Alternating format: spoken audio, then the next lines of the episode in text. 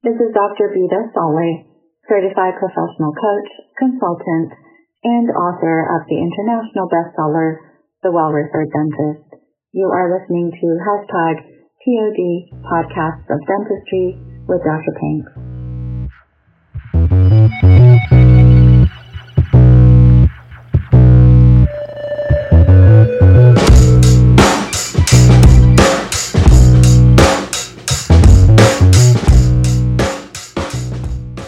Podcast is sponsored by Squadcast at podcastofdentistry.com slash squadcast. I believe everyone has a story to tell. And if you want to start a podcast to tell your story, the easiest way to start one is Squadcast. No special hardwares, no special softwares needed for you or your guests. You simply start podcasting using any laptop or desktop or Android phone and even a Chromebook in a browser like Chrome, Firefox, Opera, Brave. So you may ask, how did you do it? Well, it's simple. As a host, you simply schedule an interview on your dashboard. Share that particular link to the guest and hit record to get studio quality audio. Done. Simple. No signups needed by your guests, no special mics needed by anyone, and still get studio quality audio. There can be up to four people at one time, including the host. You can even see the video of your guests. Connect any earphone or headphones with mic and you're golden. When you're done, simply stop recording and everything with separate tracks is automatically uploaded on your dashboard, ready to download in no time. Most of the basic audio editing is also automatically done when you download. Well, guess what? This particular podcast was recorded on Squadcast. Do I not make any sense? Well, they do have demo videos on their website to show you exactly how it is done. I did use the support and they have best in the class support. They are so confident in their services that they have even compared their services with other competitors. Another thing that gives me peace of mind is redundancy. That means that even if there is some error, you can still get the backup of all the recordings sent to you in your email through your dashboard. So if you really like the idea of starting your own podcast, podcastofdentistry.com slash squadcast. The subscription starts only at $10 per month. You can cancel anytime through your account without making any calls or any change of emails. Super easy. Once again, to support this show, simply go to podcastofdentistry.com slash squadcast. Give it a try. Today we have a very special treat for the listeners of hashtag POD, Podcasts of Dentistry. Today's podcast is more or less like a CE course for implementing sleep apnea in your own office. This is for the first time that we are covering a clinical course level discussion on a podcast. We have two experts today Dr. Joe Zelk, who's done thousands of sleep apnea cases, and Dr. Richard Downs, who's a dentist with multiple fellowships and more than 40 years of experience in dentistry that you would like to learn and encash on his experience. With Dr. Down, you not only learn about sleep apnea but also his entrepreneurship experience. And the same goes for Dr. Joe, I interviewed them with the idea of implementing sleep apnea in my own office. So I go all in, asking them all the questions which are necessary for me to implement sleep apnea. If you think you're an expert in sleep apnea already, there is still some more great information about the new products that I bet you haven't heard of, and that is worth a listen, anyways. Those gadgets are actually talked about towards the end of the podcast if you're only interested in them. Although there's a lot more for you to imbibe, that the whole podcast is still a great listen. If you're a middle level sleep apnea provider, you can still learn how you can use their a la carte services to tweak to become an expert in sleep apnea. Of course, if you're new in the realm of sleep apnea, you will gain confidence of implementing it slowly but steadily in your office. I like to use the word predictably. With predictability, you gain more confidence and hence more success. There are intros about both of them in the first few minutes of the podcast, so please keep a little patience for a few minutes to get to the meat of the podcast. We really had a lot of fun recording the podcast. You can and you will feel the energy and passion of the duo. They open their hearts out, why they themselves got into sleep apnea. Of course, there is some history of sleep apnea for contextual purposes, and even a cheat sheet about signs and symptoms. We also got into hybrid therapy and how that can be used for severe cases of sleep apnea. Oh, yeah, you heard it right, even for severe cases of apnea. I put them on stand to find the potential average money that a dentist can make from each patient. It came out to be an authentic discussion, and believe me, I asked all the possible questions I could think of and what my peers wanted to ask me on Facebook and all the other social media. There are some specials that both of them have created for our listeners at podcastofdentistry.com slash sleep. podcastofdentistry.com slash sleep. If you still have any more questions, please reach out to us at podcastofdentistry at gmail.com and we'll get you your answers. As usual, all the links and resources can be found at the website podcastofdentistry.com and specifically for this session at podcastofdentistry.com slash session 13. So without further ado, let's welcome Dr. Downs and Dr. Joe Zelk for this amazing clinical CE level podcast. Thank you. All right. Uh, so thank you. Thank you for coming in hashtag POD podcast of dentistry. Um, and, uh, you know, as we were kind of joking around in the pre-call, uh, you know, that we could call Dr. Rick as Dr. Rick Fellowship Downs because of the all the fellowships that he's done. Um, he's certainly well known in in the dental community. Um, and for people who don't know, uh, he can actually you can talk to him in my group at podcastofdentistry.com slash Facebook. Um, Dr. Joe, on the other hand, uh, I would only say one thing. He's a double board certified in behavioral sleep medicine. Well, correct.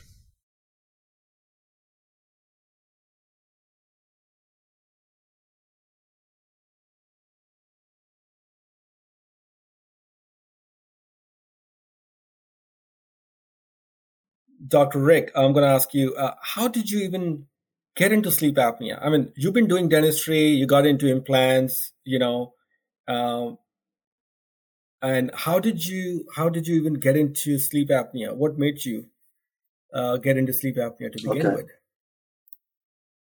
I would say ten years ago.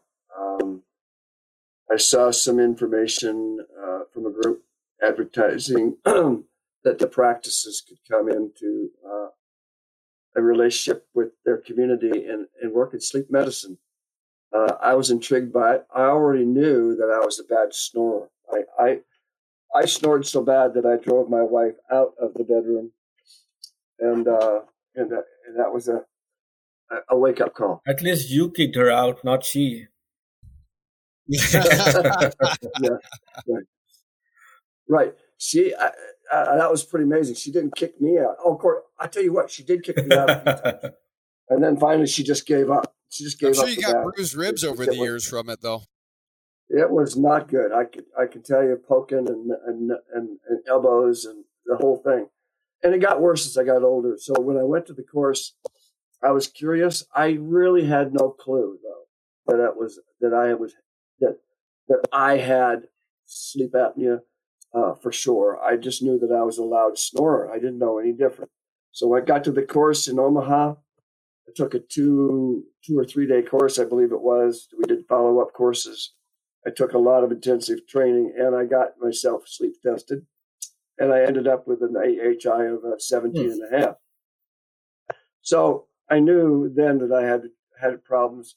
I self treated. Sorry, I didn't go to a physician and I went ahead and put a, I made an oral appliance for myself. I started out with a tap, and uh, and I noticed an immediate quit. I just quit snoring altogether. Uh, it was gone. And uh, later on, I tested myself with the appliance in, and my AHI score was a 2.2. Oh, wow. So that was a great oh, improvement. Yeah. And so that's that's how I got started. Hmm. Interesting. So, yeah. Uh, so basically, you're scratching your own itch. Uh, that's how it started, uh, more or less. Um, Yeah, I kind of went into it blindly, uh, and, and, not really that enthusiastic. Really, I just, uh, but I get, became more enthusiastic after I learned about it and all the problems that it can cause. Uh, you know, the illnesses and uh, and that weight gain. I had gained weight. I didn't know really what I thought it was just because I was getting older. Uh, and I and I began to exercise. I lost thirty pounds. I I used to be an athlete when I was in high school. Joe and I were both in gymnastics at one time. Joe Joe can still do it. I can't anymore. I was I was I was participating in uh, in CrossFit, and I was getting really back in shape uh, at 69 years old uh, a few years ago. Um, so it was quite a difference. Uh, it, it, made me more uh, healthy, and uh, my mind feels more alert than it used. To. Interesting. Now, Thank you. did you say you knew Joe in in the school or whatever? I mean, I thought you just got you just met like professionally. I mean, that's what I presumed. Um, no, I I was looking online at Bongo. Okay. It's called an EPAP procedure. Joe can explain it better sure, than yeah. I can. Uh, but I was totally intrigued with Bongo because I wanted to improve my scores even better. I wanted to get a better, uh, and I noticed that over time I was losing a little bit of efficiency with my oral oh, okay. appliance over time, and I wanted to try and see if I could fix that. I looked into Bongo. I found out I wanted to become a North American rep because I was a North American rep for Snore.com, yeah. and I decided I'd go and, and look for another uh, item that I could add to my repertoire. And uh, then I found Joe, and I, that, that, I'm telling you, it's the best discovery I've made in a long me time. Too, Joe Rick, me too. Un, unbelievable, hey, unbelievable. Hey, hey, the energy of this guy, I can't keep I up. I don't know. You hold your own. You hold up. your own. I'm trying, Joe. Stop praising each other. I'm around here. I'm here too. okay, okay. Uh, Thanks. Right. feeling left out there. You're great too, you. buddy. I'm just kidding. I'm just kidding. I'm just having a little fun here. Um, yeah. So, uh, Joe, what is what is that you do? Um, people don't know what behavioral sleep medicine is. You know? Sure. Yeah, yeah, yeah, It's it's it's a totally not discussed board certification. Well, um, I am a, a sleep doctor. Okay, I'm board certified, and I've been doing sleep disorders since the late '90s started off in uh, cardiovascular practice, led me to the connections with sleep disordered breathing. I had no clue really what OSA was at that time. Got really into it, um, and then eventually committed my professional career toward sleep, even though I was family practice initially. So I'm a doctor of nursing practice. It's a nurse practitioner with a doctorate. In Oregon, Washington, and most states, it's an independent practice uh, clinician. Um, if you are a psychologist or a um, uh, an, an, another otherwise uh, PhD or clinical doctorate, and you want to go through board certification, it's a behavioral sleep medicine boardification. As of 2002, uh, thereabouts, um, 2003, uh, between 2002 and 2005 ish, I think.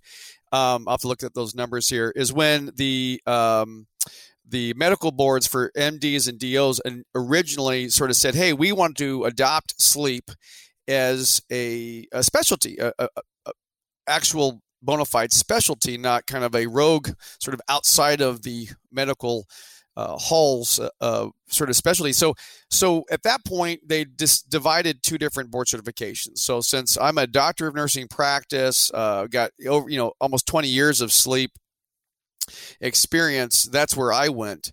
And I think that's why I'm more open to not just standard CPAP therapy. I've been mm. a lot more open into uh, alternatives like oral appliances. And luckily, in my practice, uh, I've been working with a board certified dentist for that that period of time, and we've been able to cross pollinate. I've been able to share sleep uh, hmm. perspectives to him, and he's been able to share dental sleep perspectives to me.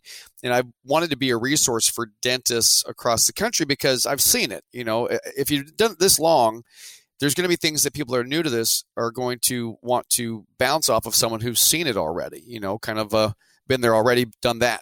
So that's the little confusion there. Is is uh, a, fun, fun little fact is is sleep disorders uh, research started in psychology. Oh.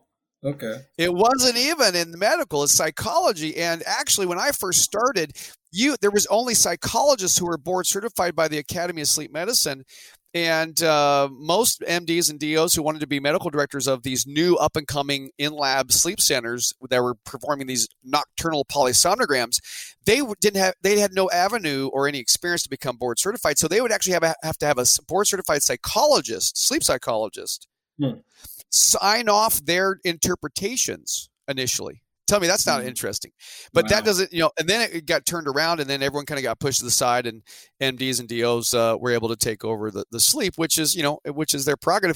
And that's where Rick and I are right now. We want to really be available to take all those formal sleep training um, curriculum and yeah. apply it to other clinicians. Dentists have done a good job uh, originating that. That's that's very unique to have the American Academy of Dental Medicine to actually go through and apply a medical basically a medical curriculum to the dental practice that was really groundbreaking you know mm. groundbreaking and i think the same thing can be true for other uh, clinicians like chiropractors and I, the reason why i say chiropractors specifically is because they're the leaders in more natural or functional medicine right now and i think they've really taken the, the, the lead on nutritional medicine um, uh, peptide therapies, you know, all these new age things that you, now, now, everyone calls biohacking. If you're on the if you're on podcast world, you're going to hear about biohacking, and that's oh, mostly oh, yeah. functional, you know, functional medicine, chiropractic uh, folks. You know, doing the, the the gut microbiome has been that area of of folks that have really pushed the envelope that our immune system is really a healthy gut, and that's beautiful. Eh, that fits beautifully within what Rick's been, Dr. Downs has been preaching for years is that periodontal health is essentially oral microbiome health. Right. Okay. Mm-hmm. So now it's all coming full circle. But I got to tell you, sleep is still this hidden little secret, especially the sleep apnea component that no one's even discussing to its full level of, of, of, of impact. And so I'm glad you're, you're interviewing on the, us on this because this needs a lot more mm-hmm. coverage in the podcast sphere. Got it. Yeah. Uh, so uh, uh, while researching about this podcast, I realized that there is there is a oral sleep apnea and there is one thing called sleep disorders. Seems like I the way I understood was that oral sleep apnea is one of the sleep disorders. Uh, I, I, would say too, there's more than a hundred sleep disorders uh, and counting. Right now, there's more than a hundred uh, known sleep okay. disorders, and I would say that it's going to be uh, increasing the number of sleep yeah. disorders uh, diagnosed is going to be, but the vast majority of sleep disorders obstructive is absolutely obstructive. Okay. And so it's either a nasal obstruction or pharyngeal obstruction or even further down the area of the uh, the neck uh, obstruction. Right. And that's why dentists are treating that obstructive disorder. And about 97, probably maybe even 98% of those people who have sleep disorders is an obstructive Got nature. It. Got it.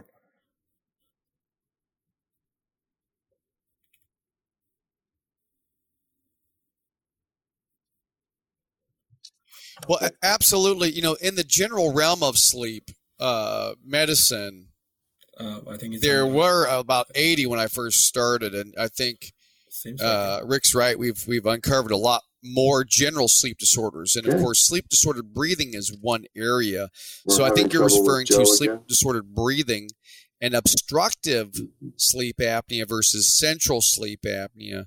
Um, there is there is no real oral anything in sleep disorders. It's just uh, uh, sleep disordered breathing, and then that's a spectrum of uh, disordered, you know, normal breathing to disordered mm-hmm. breathing. And so you start off as just having no noise whatsoever. That's what evolution wanted. No one's supposed to make a lot of noise at nighttime, otherwise the predators are going to get you. Okay. um, but now, yeah. because we have modern facial types, and Weston A. Price did a fantastic job. If you ever look back into medicine, it's the dentists that have made a lot of the breakthroughs. you know, I mean, anesthesia, you know, was a dentist with nitrous back in the or ether back in the day, um, and then nitrous, and of course, uh, Weston A. Price went back to um, uh, more indigenous populations that were not exposed to modern food sources and shelf life, you know, expanding processes and he noticed that if you didn't mess with Mother Nature, everyone had this beautiful arch and they had room for their wisdom teeth. There was no crowding. And over the last few hundred mm. years, uh, crowding has in orthodontia, it, you know, field knows this. You know, teeth are crooked in most of us, almost 90% of us. Most of us don't have any room for wisdom teeth. This is not something that's evolved over millennia. This is a modern system that Weston A Price has, has um, connected. And that's an area too that we need to start addressing. And that's why I think dentistry is so pivotal because we need to get back to the roots of airway development. Yes. I actually could I actually could agree with that, Joe.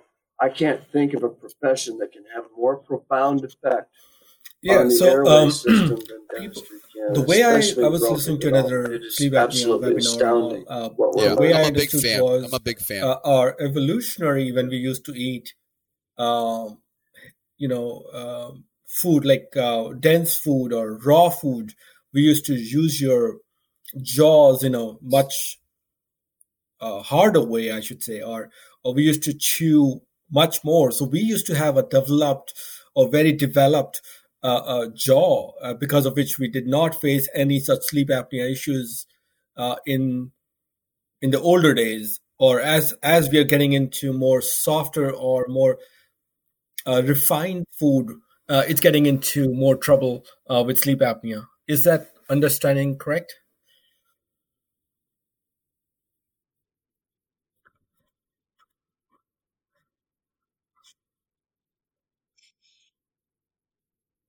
I, I think that's one impact. Uh, there's a lot of debate out there. I think John Mew and Michael Mew in, in, in England, they're orthodontists yeah. that have been pushing against the establishment uh, and have, they've really caused a groundswell on that sort of notion that form follows function. Uh, so if you're chewing and you get good strong muscles, you're going to expand that arch. But I think it's more than that. I think it's um, artificial selection. You know, uh, my parents had allergies, and their parents had allergies, and if it wasn't for modern sanitation and clean water and, and safe food and good antibiotics and medicines, and I had my tonsils out as a child and ear. So we're intervening where where I'm not very genetically, you know, advanced. I've got a modern sort of a, a yeah. de-evolution there, right. but uh, and and I have an airway problem at like nine percent body fat. It's not apnea, but it's still robs cool. me of my sleep quality if I don't treat it. So I've worn a dental appliance for 15 years, and I'm proud to say I'm I'm always going to have abs until I'm in my 90s. That's my goal. mm-hmm. But but if you go back to all the factors, um, if you're not nasal breathing, and there's a, a really great book back in like I, I can't remember exactly. I think it might have been the early 1900s or something uh, or even late 1800s. But this guy w- was noticing that indigenous populations, Native Americans, had really good form uh, of the orbits uh, development, and he yeah. noticed that they always nasal breathed. And all these modern people around all the pollution were mouth breathing. He said, sh- sh- "Close, yeah. shut your mouth, save your life." Even way, way back then. So if your nasal function's good, then you're going to have the tongue in the roof of the mouth, which will form the maxillary uh, arch, which will allow right. the mandible to follow through. Mm-hmm. It'll make the tongue stronger. So you need to do a couple things. You need to always leave. Right. Breastfeeding is fantastic for nutritional aspects. Everyone's highlighting that. But what they're missing out is the myofunctional impacts of breastfeeding.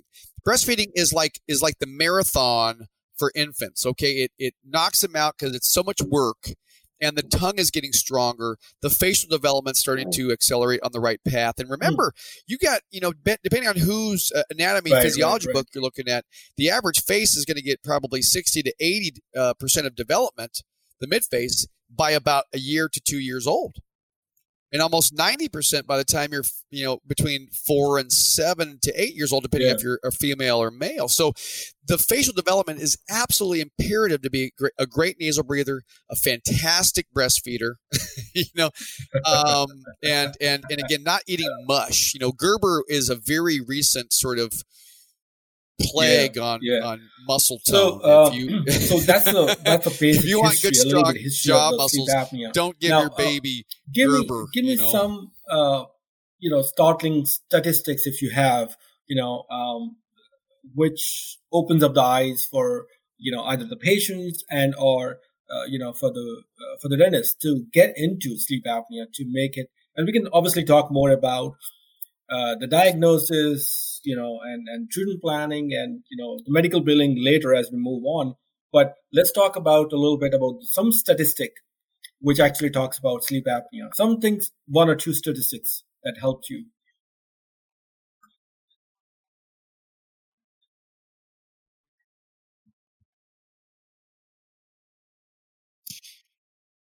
Yeah, yeah. Uh, Rick, you got any uh, suggestions there? I've been dominating the conversation here. Well, you know, I, I do know this that the last statistics I saw was that there is a related to sleep apnea, there's 154 billion being lost to sleep apnea. And that's just in car accidents, it's uh, high blood pressure, it is stroke, heart disease. All these things are being treated. Many, many of them are being treated uh, and ignoring sleep studies. I've, I've, I've referred people for sleep studies that I know have a sleep disorder and uh, uh, sometimes uh, for some unenlightened individuals, they'll have uh, a PCP will say that they don't have uh, any need for a sleep study. Their oxygen levels on this pulse ox are showing that they don't need anything done. it's it's a it's a problem that I think not only dentists are not educated, patients are not educated, but a, a great many people in the medical field are not educated uh, to the extent that we'd like to see. Now, I, I think that's improving, but the other problem is that uh, uh, sleep apnea specialists, they're actually graduating fewer and fewer of them. So if you have 54, and the last stu- study I saw a few years ago, there was estimated 40 million people with sleep apnea undiagnosed. And I think the figure is up to 54 billion, million now in the US alone. And that's not getting worse, uh, better, it's actually getting worse and we're, we're bottlenecking it. It's getting bottlenecked uh, because there's fewer fewer fewer sleep uh, doctors uh, being graduated. I don't think they're getting enough training in dental or medical school on sleep apnea and sleep disorders, and dentists are just now becoming aware that actually sleep apnea is causing dental problems. A great many hmm. dental problems: TMJ, pain, broken teeth, broken crowns, uh, mouth breathing. It is it is a problem that is it is absolutely huge. Well, and, and, I've got a recent statistic. You know, epidemiologically, everyone's talk has talked over the years about the Wisconsin uh, health. Uh, uh, um, let's see here. It was the uh, the sleep heart health study back starting in 1995 on 5,800 people, and it continues to be updated in, in 2010. The uh, Wisconsin um, study on uh, sleep apnea started back in the 90s. And there was a recent one that did a meta analysis and then a reassessment of 38 of 40 uh, modern or uh, uh, civilized countries there where we have all the uh, modern day, you know, access to processed food and pollution and hmm. whatnot. And it says here that uh, of the Americas, 170 million on their estimates, or 37% of the population, was at high risk in the mm. adult population for sleep apnea. They estimated that 81 million adults, or 18% of the population, suffer from moderate to severe OSA. So mm. almost a half um, had some apnea, and almost 20% had uh, moderate to severe. Now, that's changed dramatically. There was a lot of years where we would refer back to um, the initial epidemiologic uh, information. We say, well, that's 2% of, say, um, women and 9% of men, but that was between ages of 30 and 60. And they never included people with, with, with obesity. Once you pass 30 to 40 BMI, you start to have a logarithmic change in your airway dimensions and the tongue gets bigger and bigger, crowding the back of the throat. And the same person they followed over years at a normal weight could have, say, a mild case of sleep apnea. And within about 80 pounds, they could go to the most severe level of sleep apnea. We're talking in the in the hundred times per hour, which is incredibly high. We call I call it the super duper sleep apnea, and that's typically in the folks with uh, very severe uh, obesity. So it, if you pass the age of sixty, if you are tough enough to pass the age of sixty, you now get the moniker of being able to double the prevalence of that in the ages of 30 to 60. So if now modern day epidemiology says that between 30 and 60, you are an average human being with an average elevated BMI, because that's what's wow. contributing to this, then then almost 40% of you have sleep apnea. Now, once you pass 60, double whatever that number is between 30 and 60, because muscle tone is lost. Um, there's more weight gain over decades of time. Uh, there is some facial restriction too. People don't talk about the fact that as you get older, especially if you have poor tongue posture, your mid face actually collapses over the years because those um, sutures um, are I, I think let's, uh, let's, so let's these are some interesting. More, trust me, if you uh, want to get in the weeds, Joe's up been in the weeds with sleep medicine. There, what are the basic signs and symptoms that you see? Uh, you know, uh, for a dentist to be even uh, worried about or even suspect, you know, uh, yeah.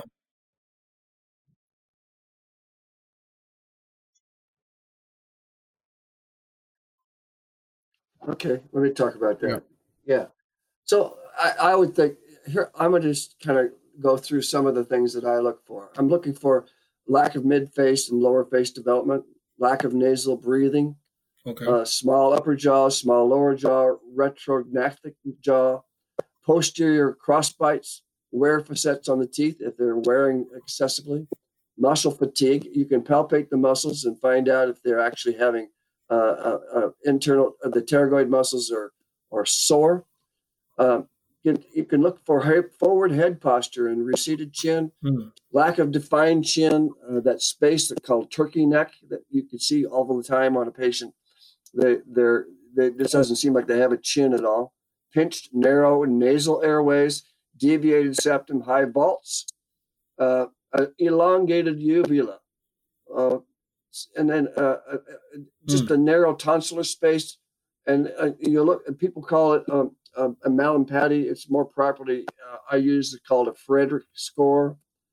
Um, and then the oversized adenoids and, and narrow arches, crowded teeth, scalloped tongue, tongue tie, abnormal or low attached mouth frenums, uh, deep bite, overbite, uh, over overjet, overbite, and it just goes on and on. It's it's amazing how much stuff is related to this, and I work with a myofunctional therapist who um, can help well do these treatments with patients, especially children, uh, tele- with telemedicine. So uh, we're we're working very heavily with trying to make sure. I know Joe has a telemedicine service. Uh, I'm going to integrate his telemedicine uh, diagnostic services with our myofunctional th- uh, therapies that we have on on my side. I love that uh, Dr. Downs was saying that because those are all the structural aspects I was just talking about with the modern de-evolution of the airway. And I wanted to add another thing I've seen clinically over almost two decades. Oh, really? A much higher prevalence of a higher severity in those who've undergone re- extraction orthodontia. If, yeah, if someone's had bicuspids, first bicuspids removed, and uh, or and or headgear, I guarantee you, I'm going to see a double severity in their AHI than someone who right. hasn't been through that because you're restricting facial growth, and that's going to really be so easy for dentistry to see. That just when you're looking at in the, the, the teeth there, count look look to see if the wisdom teeth mm. and the bicuspids have been removed. Pretty much guarantee yeah. that they're going to have a, a, a, elevated tongue posture. They're going to have scalloping on the tongue. That's a seventy percent predictor for snoring. Is if you see scalloping on the tongue, it's so simple to find sleep apnea. Now, that's the structural aspects. Then the the uh, medical history is very simple. If your body mass index is above 30, you have a much higher likelihood of having sleep apnea. If there's no structural problems, if you have hypertension, mm. elevated blood pressure, okay, then you have a much higher likelihood of having sleep apnea because that contributes. If you have a history of atrial fibrillation, Okay. Type 2 diabetes is an insulin resistant syndrome, and sleep apnea has been tied right. to insulin resistance and even lipid uh, abnormalities. So there's some great uh, data on uh, IL 6. Everyone's talking about IL 6 right now with COVID. And those with, with moderate to severe sleep apnea have been shown to mm. have a higher uh, blood plasma level of both IL 6 okay. and C reactive protein, high, high, high sensitive C reactive protein, because Got you're it. suffocating. Okay. Yeah. Take away the word apnea, which is confusing to everybody and put it suffocating in there. Okay. And, inflama- yeah, and inflammation. Yeah. And inflammation. So if, you, if, you, oh, if you say sleep actually, uh, suffocating, uh, would be a good uh, point for me to move. then people go, I w- I don't uh, like that. I don't want that. You know, how would you convince like a patient? Like so a patient comes in, yeah. he has all the signs. You know, I see, you see. you know you're but we have trained eyes let's put it that way you know patients don't see that but they want to listen they want to understand how do you convince a patient you know hey you know what? I believe i sincerely believe you know uh, you mostly 80% chances are that you need you have sleep apnea or 50% chances are 60% well whatever but how do you relate that to the patient such that he actually understands the implication and actually goes through the process of you know like uh, your service you have a service called online sleep study uh, you know uh, dentalsleepbalance.com that he actually goes and visits your websites and and take initiative take initiative. Right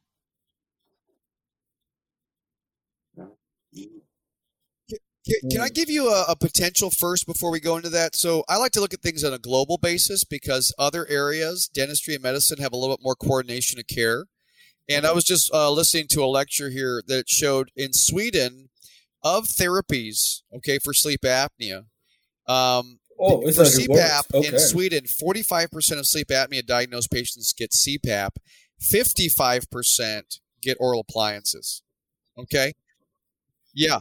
In Holland, 55% CPAP, 45% oral appliances. In Finland, 75% CPAP, 25% oral appliances. In Norway, 80% CPAP, 20% oral appliances. In the US, 95% CPAP, 5% oral appliances. So the potential's there. Dentistry in those areas in Scandinavia are no different okay. in modern eh, populations as far as epidemiology is the US. We just need to encourage the dentist to be more active in doing what you just asked. And that's why the ADA has their they're they're getting stronger and stronger in the hmm. recommendation mm. that you to be a great dentist, yeah. mm. to do your dental patient dental services appropriately, do not ignore airway and oxygenation because if you don't do that, all the structures in the mouth will not maintain their health. Okay, so I wanted to add that in there as a potential, and then hopefully uh, Rick can can talk about what you were mm. asking specifically. Well, I can tell you this: uh, this has been an issue. Uh, this is a really important issue, Panks. I tell you why. Um, I speak to dentists all over the country. I primarily gear my website, dentalsleepbalance.com, to those dentists who aren't as well established with their medical community. Now, I totally agree with uh, Joe. I want to work with the medical community, but I'm trying to help people who have tr- done a few appliances per right. year. They're not doing well with their uh, enrollment skills with patients uh, going into sleep okay. studies or even being interested in what you're talking about. This is why I became the North American rep for Snoor, and uh, that's S N O O O R snoring.com. Now, the reason is people are interested in snoring. You can find a lot of interest in snoring. This is where I start. And I, so if I talk to a patient and they snore, right. I, first of all, I know 80% of them are going to have a yep. sleep yep. disorder. Yep. 80% yep. are going to, but we don't need to talk to them about that now. They're not interested in sleep apnea. They're interested in snoring. You get them started on an easy to do sleep tre- uh, snore treatment like Snoor, which is just a positional device. You stick it on your breastbone and it trains you to sleep on your side. And we know that 70% of people who snore do so on their back. So we give them a simple solution. It begins the conversation. It's a low entry cost, 60 bucks. And it's so easy for them to get started with some kind of thing that they're interested in. Now, once they have the device, you can follow up on say, how's it working? Yeah. You know, uh, Mrs. Jones, people who snore all, oftentimes have a sleep disorder. So if this is not working as well as you'd like to, even if it is working well, you might be interested in a sleep study. And I have an online homesleepstudy.com website, and I can train them to get their sleep studies. They don't need a physician's referral, they don't need a board approval, they don't need insurance approval. Patients can buy these things on their own, pay cash for them, pay less than they would if they used their insurance. And now you've got them diagnosed. That's the big hurdle. Got it, Once got you get them diagnosed, you can begin working with them about getting something done and talk to them about the consequences of their sleep apnea. That's the way I approach it. And, and that's a great way of doing it. Um, just to give you a little bit more feedback on my history too, Banks. Um, mm-hmm. I've been in what I call interdisciplinary or hybrid practice for again almost you know after I got out of in lab testing uh, initially uh, as a clinic director for for an in lab testing facility that was outside the hospital. I I helped the academy AADSM develop kind of a medical uh, view of how to manage this with a with medical oversight and a dentist kind of managing the dental appliances.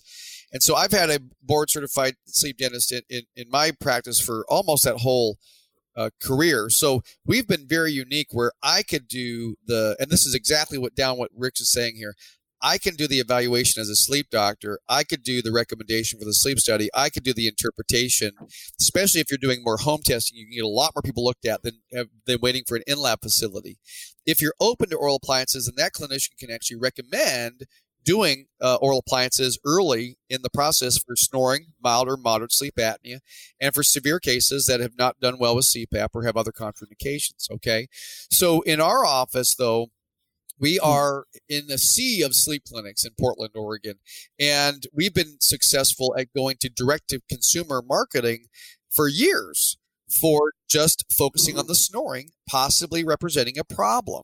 And people would love to have their snoring as the very primary social reason for getting treated. Okay, if you if you identify the snoring by looking in the airway as a clinician, as a dentist, and say, "Hey, you look like you're snoring," and you're like, "Yeah, my my sweetie's always bugging me about that." Let's fix that for you. And they're going, yes, let's do this. And let's maybe fix this with something that I can give you that you may like better than the alternative.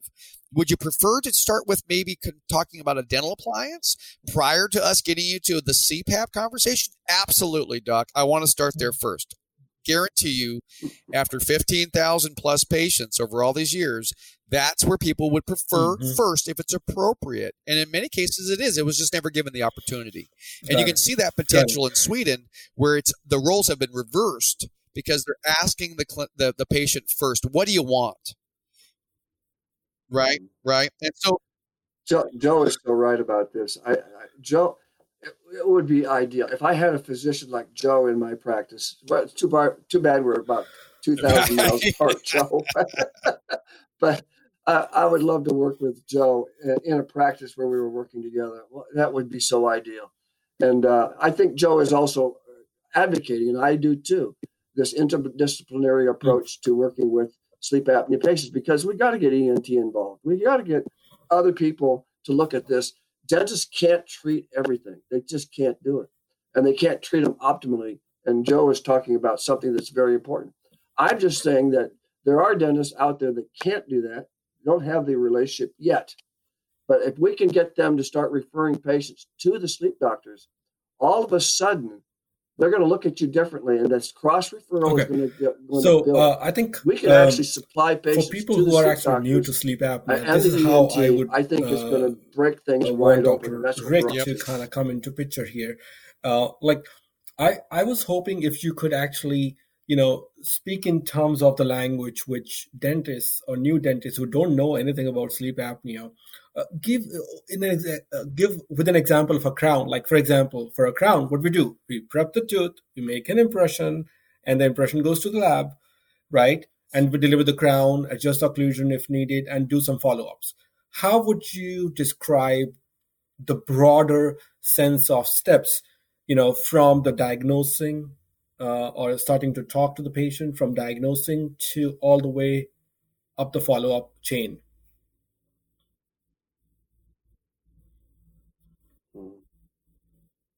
Mm. I think Joe had touched on this actually quite eloquently okay. just a few minutes, just a minute ago. But I would say a, a, screening form, a simple screening form, is absolutely something yeah. that should be there. The hygienist could start this for you. Um, in the rooms, we have a simple screening form. It's one page long. It has the Epworth score on it, but that's just part of it. It needs to have some other things, dentally, dentally related, that goes with sleep apnea, broken teeth, um, sore G- TMJ, clicking joints, um, dry mouth, things of this nature that might also get the patient while you're asking the questions the patient becomes aware oh you mean my my snoring is causing this, or my snoring might be a contributor to this, or related to this? It begins the conversation, and all of a sudden you get at the bottom of the page, and there's a score, uh, uh, actual written score, not just the Epworth score, but a, a written score on that page that says over this amount of uh, score, this if you've broken this threshold, we're recommending a sleep study. Now, the the the hygienist can't make the diagnosis or the recommendation, but at least it's sitting there when the doctor comes in the room. He can look at it and say, "Thank you for doing that." You know, it's, it's you know, congratulate the patient for for taking the time to go through that uh, questionnaire and begins the conversation. You can show them, actually hold the paper in front of them, say, show them the score, saying, you know, your score is this, and this is what we recommend uh, for people okay. who have a score that high uh, it begins the conversation with statistics right in front of their face. And I think that's one of the ways that we do that in my practice. Yeah, score is a great idea. Any, any questionnaire that has a scoring mechanism at the bottom that you can just show the patient, hey, this is high risk, you know, and, and this is where you yeah. can take the ADA policy statement that recommends that the dentist conduct specific functions for sleep related breathing mm-hmm. disorders. And you say, the American Dental Association says we need to actually be screening these things because they're going to impact our dental outcomes. Uh, I just wanted to share with you too, you know, there is data that's growing that's supporting a connection between bruxism and sleep disordered breathing. And some of the, the postulations is that uh, nocturnal bruxism is a compensatory mechanism of the upper airway to help overcome upper airway obstruction by activation of the clenching muscles, which results in bringing the mandible and therefore the tongue forward. Okay. So if you see aware facets on those incisors, or you're constantly having to do something about a crown coming out, and you're thinking this is the person that's going to destroy everything I put in someone's mouth, to avoid having to unnecessarily keep replacing crowns or making excuses for why you didn't cement it enough or, or, or prepare that, mm-hmm. that tooth enough, you, you got to be proactive because it's going to make your life easier if you start covering those teeth appropriately if you see those signs. And that's very, very simple. Very simple. If you see scalloping, yes. if you see wear, you tell them that the ADA says we got to look into airway problems because whatever I put in your mouth is not going to last as long. Boy, that's great. That's that is such an important statement. What what uh, Joe has said is really important. I was told in dental school, and I, I'm I've been in practice. I have to say, 42 years. I'm I'm just I'm I'm pretty much done. Uh, I'm just doing a couple days a week, and uh, that's going to go even lower now with the pandemic. But I, I can say mm. this: I was told in dental school with children, half of them Brux, half of them. Well, like you can see them, they come in and they're almost worn mm. down to the pulp on some of their teeth. They're completely flat. And I say, well, I just I used to tell the parents, oh, this is normal. Children have 50% of them Brux their teeth. You know, I, I just let it go. Sometimes we'd treat the teeth with a stainless steel crown or some kind of restoration to protect the pulp. But I had no idea that now I know that this is probably yeah. related to a breathing disorder. And these children need to be evaluated right away. They they they're in big danger. They might get ADHD, uh, hypertensive, uh, hyperactive disorder, and they probably are doing. Many of them can do poorly in school. They can have uh, behavioral disorders. It is an absolute. Uh, I, I, can't believe these years that I wasted seeing these children and and never did anything about it. Now I, am appalled at what I've learned and and ignored in the past because I was told. Well, you know what ex- excites me too, Rick, is um uh, if, yeah. if you start actively screening for patients that have these uh, anatomical uh, findings that that increase your suspicion for breathing disorders, then you can start in early intervening with their children. And we're big, big fans of myofunctional therapy. So that's why there's systems like the MyoBrace, which any general dentist can can do some basic training on myofunctional therapy and how to basically fit these things. And these MyoBrace devices are fantastic pre-orthodontic trainers. And again, what they do is they get the tongue in the roof of the mouth. They make it so that a kid can't easily mouth breathe, so it encourages better nasal breathing, so they have a better habit. This is an area where you, as a dentist, by doing the screening of the patient as an adult could actually impact their right. children have better orthodontic outcomes by getting the arches and the airway developed prior to ever having to go for alignment procedures like wires and brackets.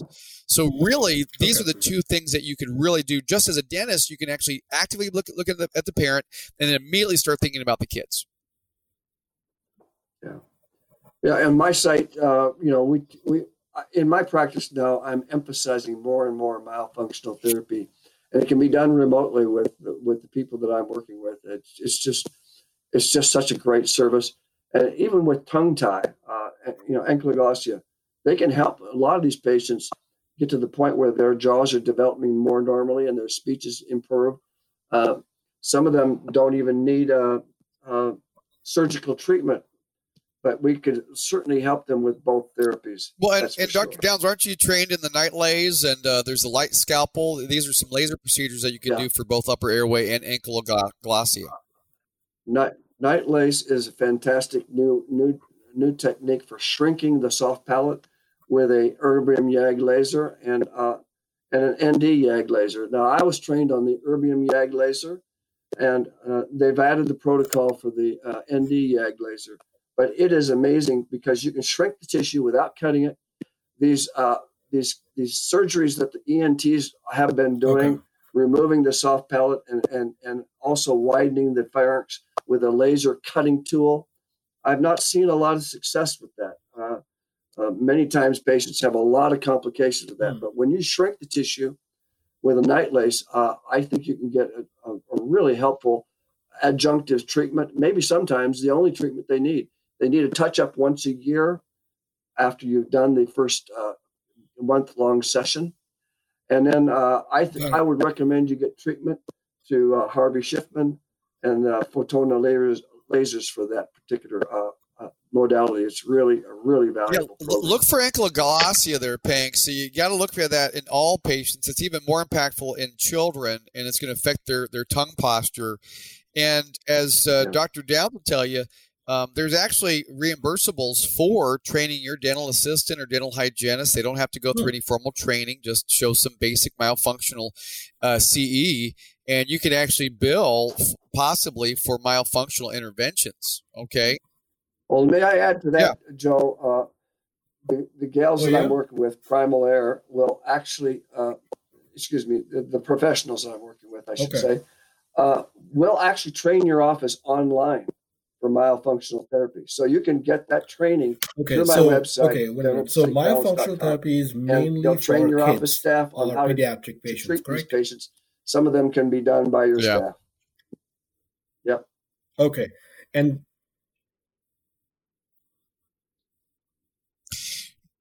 Well, it, okay. it, can be used on adults too, but I primarily have been using it, it's, children right now. If I got a, a problem with uh, oral sleep appliance not working well, I'll do it on adults. Absolutely, and, and there's there's more yeah. there's more impact in in children. You can actually positively affect airway development in right. children if you focus on myofunctional, and you'll also improve dental alignment because the arch is now wide enough to actually have to, room for the teeth to come in as they're developing. But as adults, there is some mild. There's soft data. It's not strong. It's not uh, you know um, the the big high quality randomized controlled trials of large volumes. But there is some support that if you can apply some myofunctional regular exercise, like mm. any exercise, it has to be daily. You could actually reduce snoring and airway. I, to be honest, I'm a very um, capable mouth breather. so mm. I wear a small little insert on top of my dental appliance uh, called a uh, not the typical tongue retainer, but it's just the very tip of the tongue. Um, and it's I think Leslie Dort's design, uh, Dr. Dort's design from years ago, and essentially it's a shield for the mouth. It's a silicone shield that goes over the device, my dental appliance underneath my lips, and it absolutely makes it so I have to mutually exclusively breathe through the nose. And I put the tongue, the tip of the tongue in there, and I might, I have ankylosing. I have a pretty significant tongue tie, and I can still use it.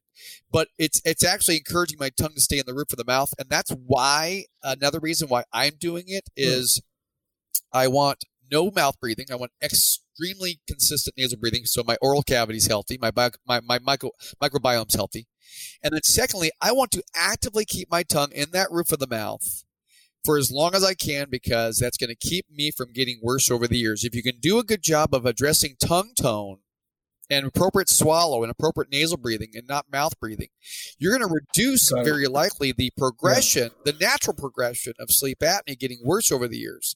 So this is a preventative that we no one's even talking about in the dental sleep area. Right. But um, so um, that's that's that's like that's like dental sleep therapy, medicine, um, you know, 400 level course. You know, uh, we're talking the 100 be, level course in in, in college. Uh, right. It can right easily be learned uh, online. Uh, is that what you're saying, Dr. Rick? And it can be it can be relatively quickly implemented in the office for the uh, pediatric patients. That's what you use most. But as Dr. Uh, yes, Dr. Joe mentioned, she, that he also uses, and even you mentioned he also use we can also use for uh, adults uh, for who are not compliant or who are not responsive to uh, the treatment correct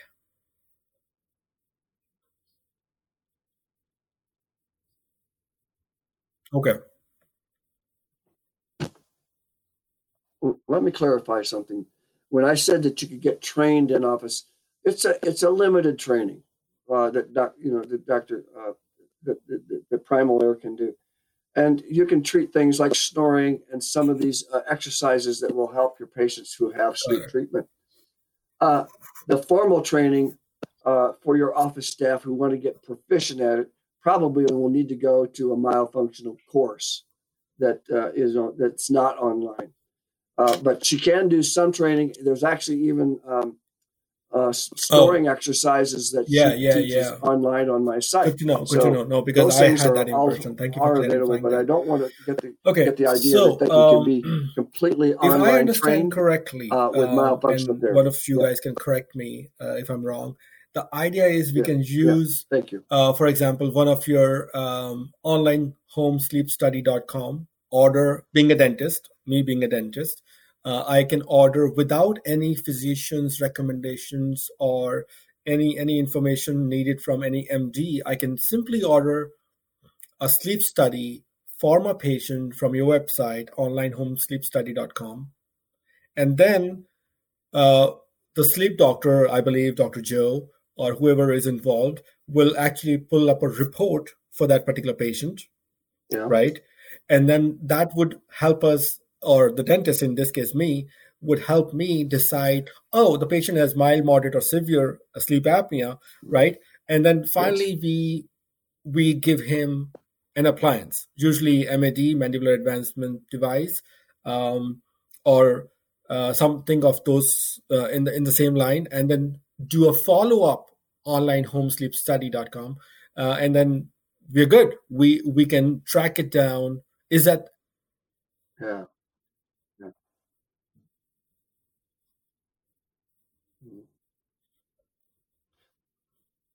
Well, let me uh, let, let me say something about that because uh, Joe is going to comment here real quick. I use Joe for interpretation oh, okay. prescriptions, okay. LMNs, uh, for the studies that they do online. There is no there is no rule against a patient buying their own sleep study. They can do that mm. with cash. There's no rule, uh, none at all. And there are many of them online, but they don't. But you can buy them online, but you don't get Joe and me. Okay, that you don't get. And for the price that we have, it is a real steal. I use two sleep appliances uh, or sleep studies. I use um, an Alice Night One and an ARES. Uh, and Joe will okay. do the interpretation. Uh, and I also have other people who will do interpretations who are licensed in all. We have somebody licensed in all 50 states to do these diagnoses, uh, treatment plans, and letter of medical necessity. So they make a prescription, and now you have a, a sleep physician who is able to give you that that most uh, insurance companies need. But about the titration, Joe is going to talk to you a little bit about circle ring and what we do with titration in that area before we do a final sleep study. So go ahead, Joe, and just chat, chat a little bit about what Yeah, do. yeah. And, and I think, you know, always double check with your state board on the Practice Act yeah. for your state because there yeah. could be a couple of them that are a little bit more restrictive. But in general, I think Dr. Downs is right on target. You know, a patient can go out and buy for cash their own own study with the recommendation of their dentist. And of course, on onlinehomesleepstudy.com, we are there to add consultation to the value of that home study. And if it does turn out that it's positive or, you know, uh, it reveals sleep apnea, then we can trigger the next step, which is where you'd actually obtain an official interpretation. It's a small extra fee for that.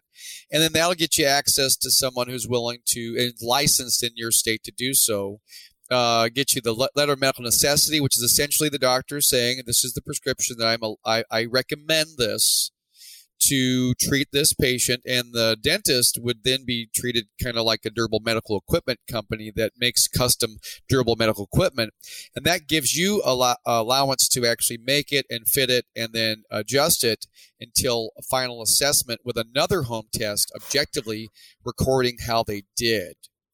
So with that being said, you still want mm. to potentially work with insurance in many cases, and so this will allow you to give both of those avenues yeah. uh, uh, a shot. You can either do fee for service cash for a high deductible, or someone with no insurance, or someone doesn't want doesn't want to mess with it at all. They just want to treat snoring, and then you can go the other route where you have access to us. And then I think what, what Dr. Downs and I are trying to say too is we want to be a resource for all those dentists who are like, you know what, I want to dip my toes, but I'd love to have access to experts to bounce things off of them as a value added to their service. Mm. And that's exactly what we're providing. If you're dipping your toes and you don't know, well, then don't be afraid. Send them for the online homesleepstudy.com. Okay get the study when it's done and sent back to you. We can schedule a, a remote uh, Zoom and we'll discuss we'll discuss the whole thing with you.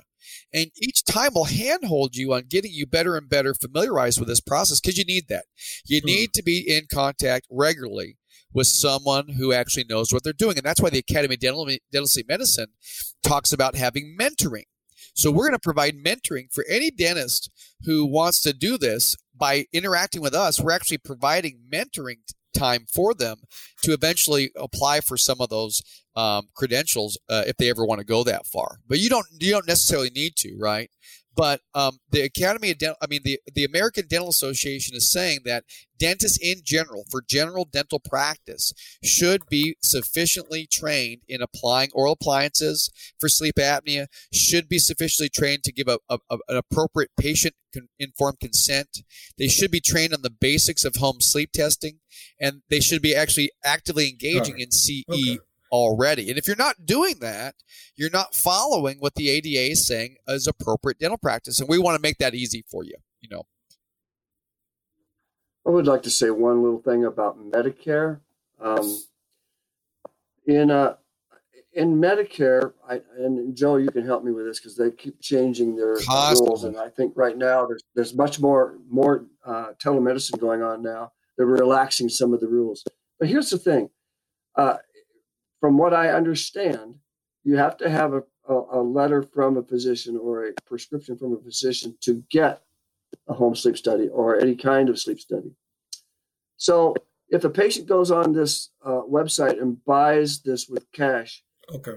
Sometimes I just tell them to use that to take to their PCP to get another prescription for doing a sleep study that is paid for by Medicare.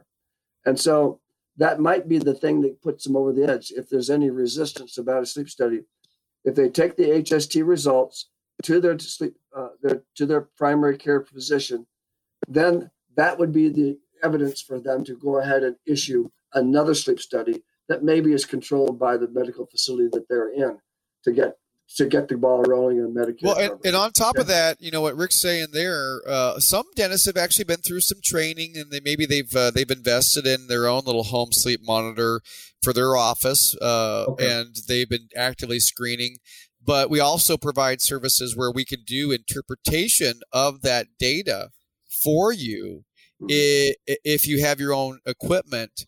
As long as we do a really basic sort of introduction yeah. orientation with dental sleep balance, then we can provide that for you as well. Because there's several different uh, models right now. That's why it's so confusing right now. Paying some dentistry is some folks have done a little bit of training, then they invested in a test, and then they don't really know how to uh, you know use it to the the full level of efficiency.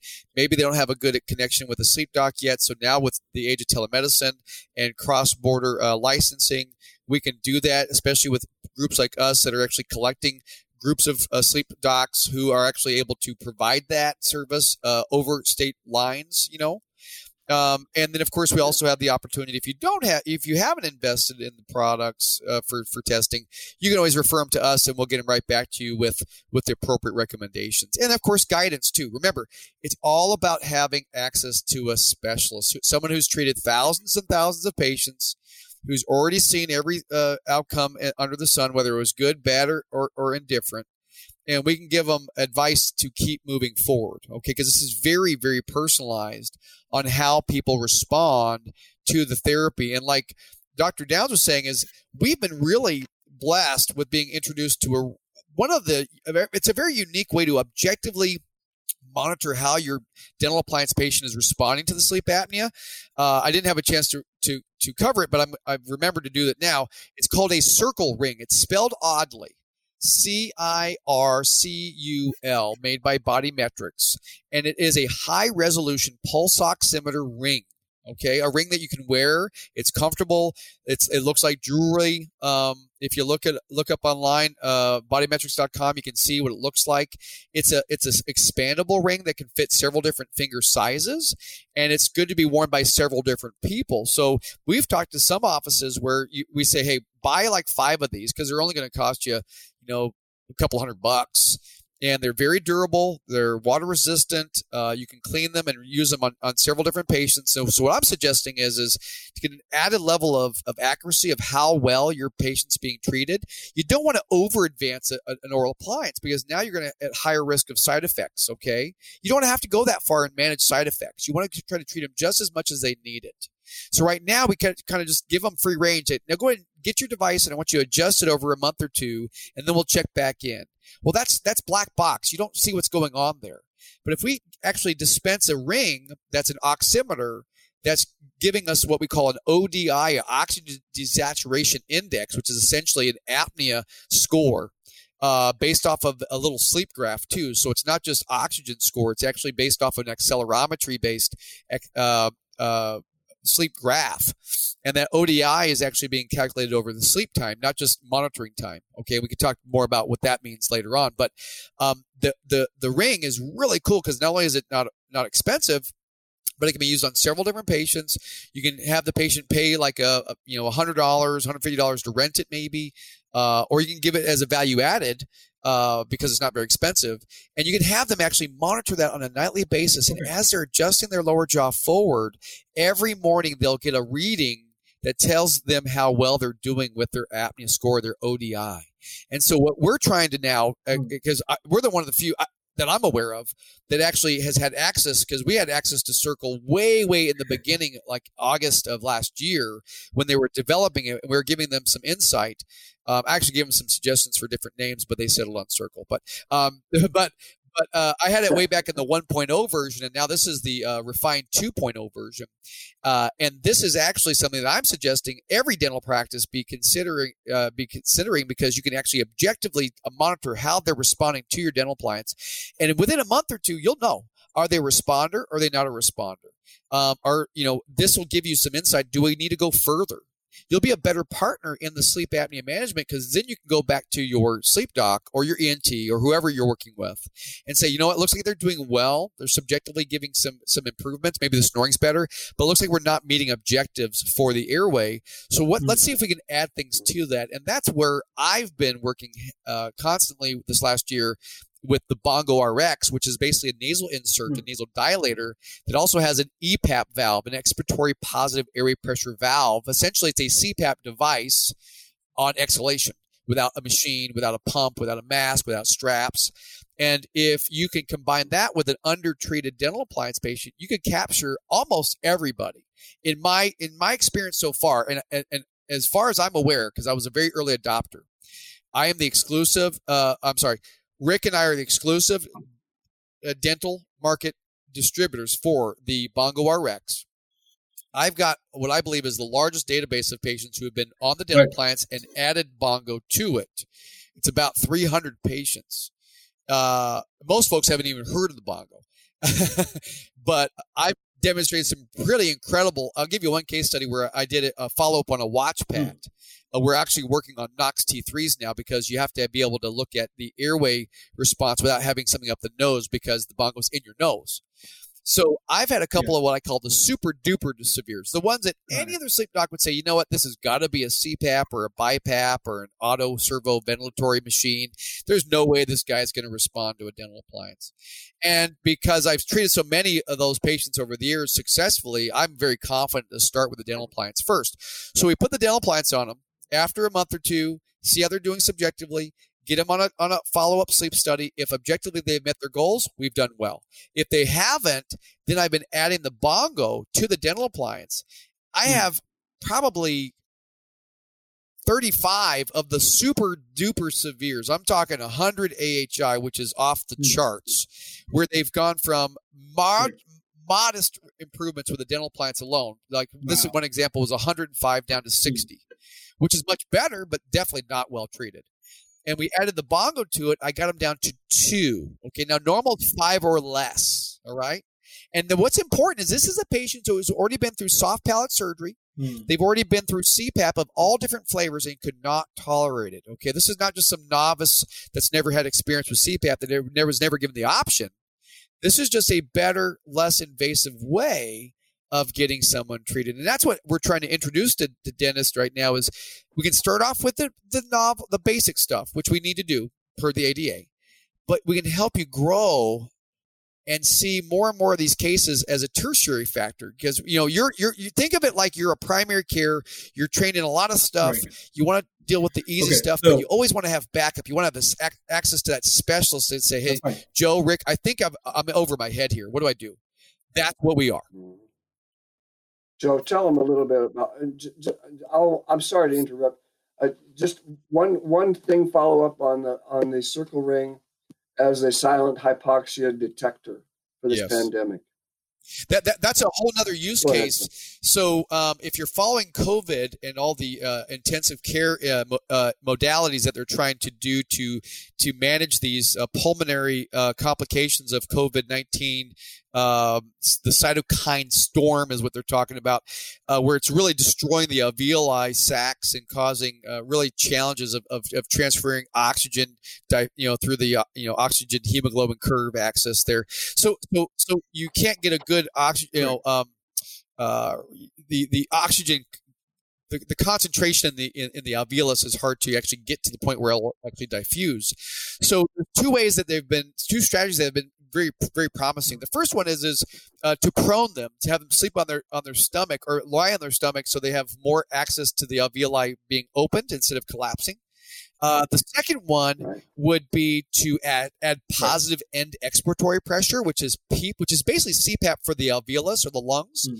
So remember, CPAP is PEEP, but for the upper airway. Okay, if you have CPAP, you you automatically have PEEP of some level for the alveolus. And we've been talking about these bongo devices as possibly being something to be tested as a take home PEEP valve. So as you're, so say, I'll give you a scenario.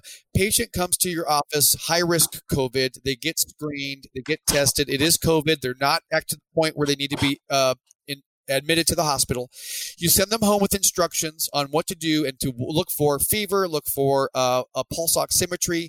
And what we're recommending is, is you can actually send something like the, the Circul ring home and I, I was just recently informed by Circul that they're doing a pilot study with Yale on doing this exact thing where they're t- sending uh, their positive COVID patients that are not to the point where they're they're intensive care yet, and they're sending them back home to be quarantined, and they're actually monitoring them remotely because you can do mm. remote monitoring of, of, of their oxygen levels uh, from the from your own facility as they're wearing this Circul ring. They can actually upload that to a dashboard online and you can see how their oxygen levels are doing throughout the whole day and during sleep because this is a Fitbit essentially for your finger, but with pulse oximetry. Right. And so now you can monitor them regularly, and if you see them declining, and that's one of the early symptoms before you feel shortness of breath or or dry cough.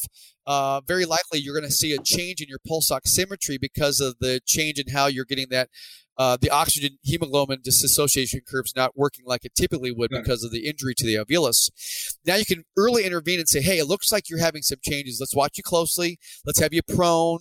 Um, I think uh, Rick's got a product, uh, and and I have got a product that actually will yeah. will, will, tell snore. you the Snoor s n o o o r dot com will tell you to stay on your stomach by a vibration feedback system. If you end up on your side of your back, right. it'll vibrate on you until you realize it and wake up enough to say, okay, I got to get back, back on my stomach. And then the second way to treat that is to actually wear one of these bongos. Now, remember, bongos are a prescription device, and we can offer that. We, if you think that you're worried and you want to use this off label, because remember, this is not an on label uh, indication, but it's, it's, it's valid because it is a PEEP valve if you have someone who wants a prescription, it's it's totally appropriate to, to prescribe um, uh, for snoring, mild or moderate sleep apnea per the FDA indication, and you can have that handy as someone who's concerned uh, of COVID pro- progression and have that at home. And you can start wearing that 24 7 actually, because that's what they would do in the hospital is they'd have you wear a PEEP valve to open those alveolus sacs there. So there's two different strategies that we can offer our patients uh, as as as if they get diagnosed and we need to monitor them, we can not just say go home and if you get bad, come into the hospital. No, there's things you can actually do to early intervene and help them avoid that progression because right now the data is not good on ventilation. Right. If so you're on ventilation, I have it's been to, it's yeah. getting better. So I think I have to. But initially, it was like uh, eighty percent mortality once you're on a ventilator. It's very bad. Circle uh, you're, here. You're, you're in such uh, But let's let's i know uh, it's pretty easy for you to uh, you know uh, but for the audience they i have to make sure that they understand so a patient comes in we get a home sleep study done we give them mad mandibular advancement device or something some nature and then in this whole process we continue giving him hey you know what give me another 100 bucks give me a 150 bucks or even as an added device Correct. take this Correct. ring Circul oximeter ring that ring which I can potentially continue uh, checking on uh, every day uh, how uh, how the results are coming with the, the device given to the patient, how, whether it is really working or not, right? So if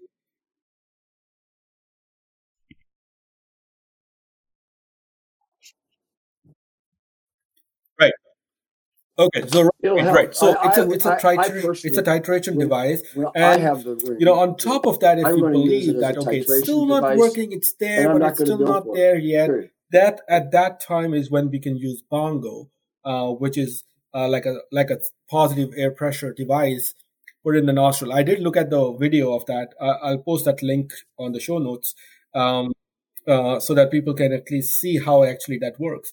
So and with the bongo and Circul, so Circul would be a titration device. Right. Bongo would be like an extra layer above MAD, which helps them get into the zone um, where it helps reducing down their snoring, reducing down their uh, complications of sleep apnea, uh, and so on. Okay. Okay.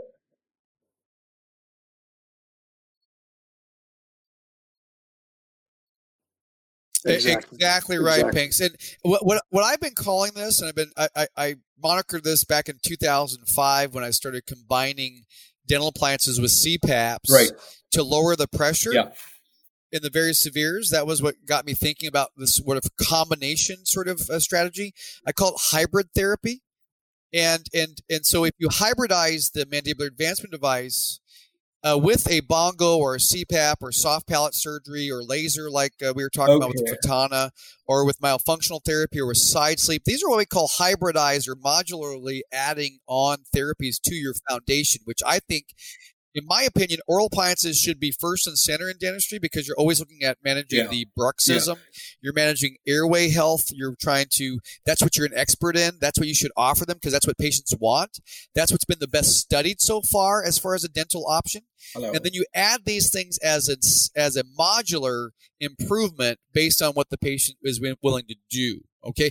Now, that's also along with weight loss. Once someone starts to feel better, and they're motivated. Now, they're, even if you're only partially treated the dental appliance, this is what's so awesome about oral appliances is subjectively, patients go, it's, it's like almost always a home, home run. Almost always they're coming back saying, I'm feeling better. I have uh, an improvement in my snore pattern. I have actually, uh, I'm getting, you know, I'm feeling more rested during the day. So, uh, so they also say I can lose yeah, weight. Yeah yeah, yeah, because they have yeah. the energy, their metabolism is better. So just don't forget, once you get them feeling better, the cortisol cortisol levels are reduced, and that's causing fat. Gain. Absolutely, yeah. It, it's so, a hormone problem. Yeah. It's not calories in, calories yeah. out. We're realizing that. I'll give you an example. If you're not breathing well at nighttime, with sleep apnea. That's going to increase your stress hormones. Yeah. yeah. And I can, give, I can get anyone to gain 10 pounds in one week without doing anything with their calories in, calories out. Let's give them a, a prednisone for, for 10 days and they're just going to, you know, blow it up there. That's because there's the factor that stress hormones actually cause you to be more uh, conservative with your calorie expenditure. It actually lowers your metabolic rate and causes a whole downstream effect of of saying, "Hey, we need to ho- we need to be very very diligent about what we're burning here. Let's hold on to what we got."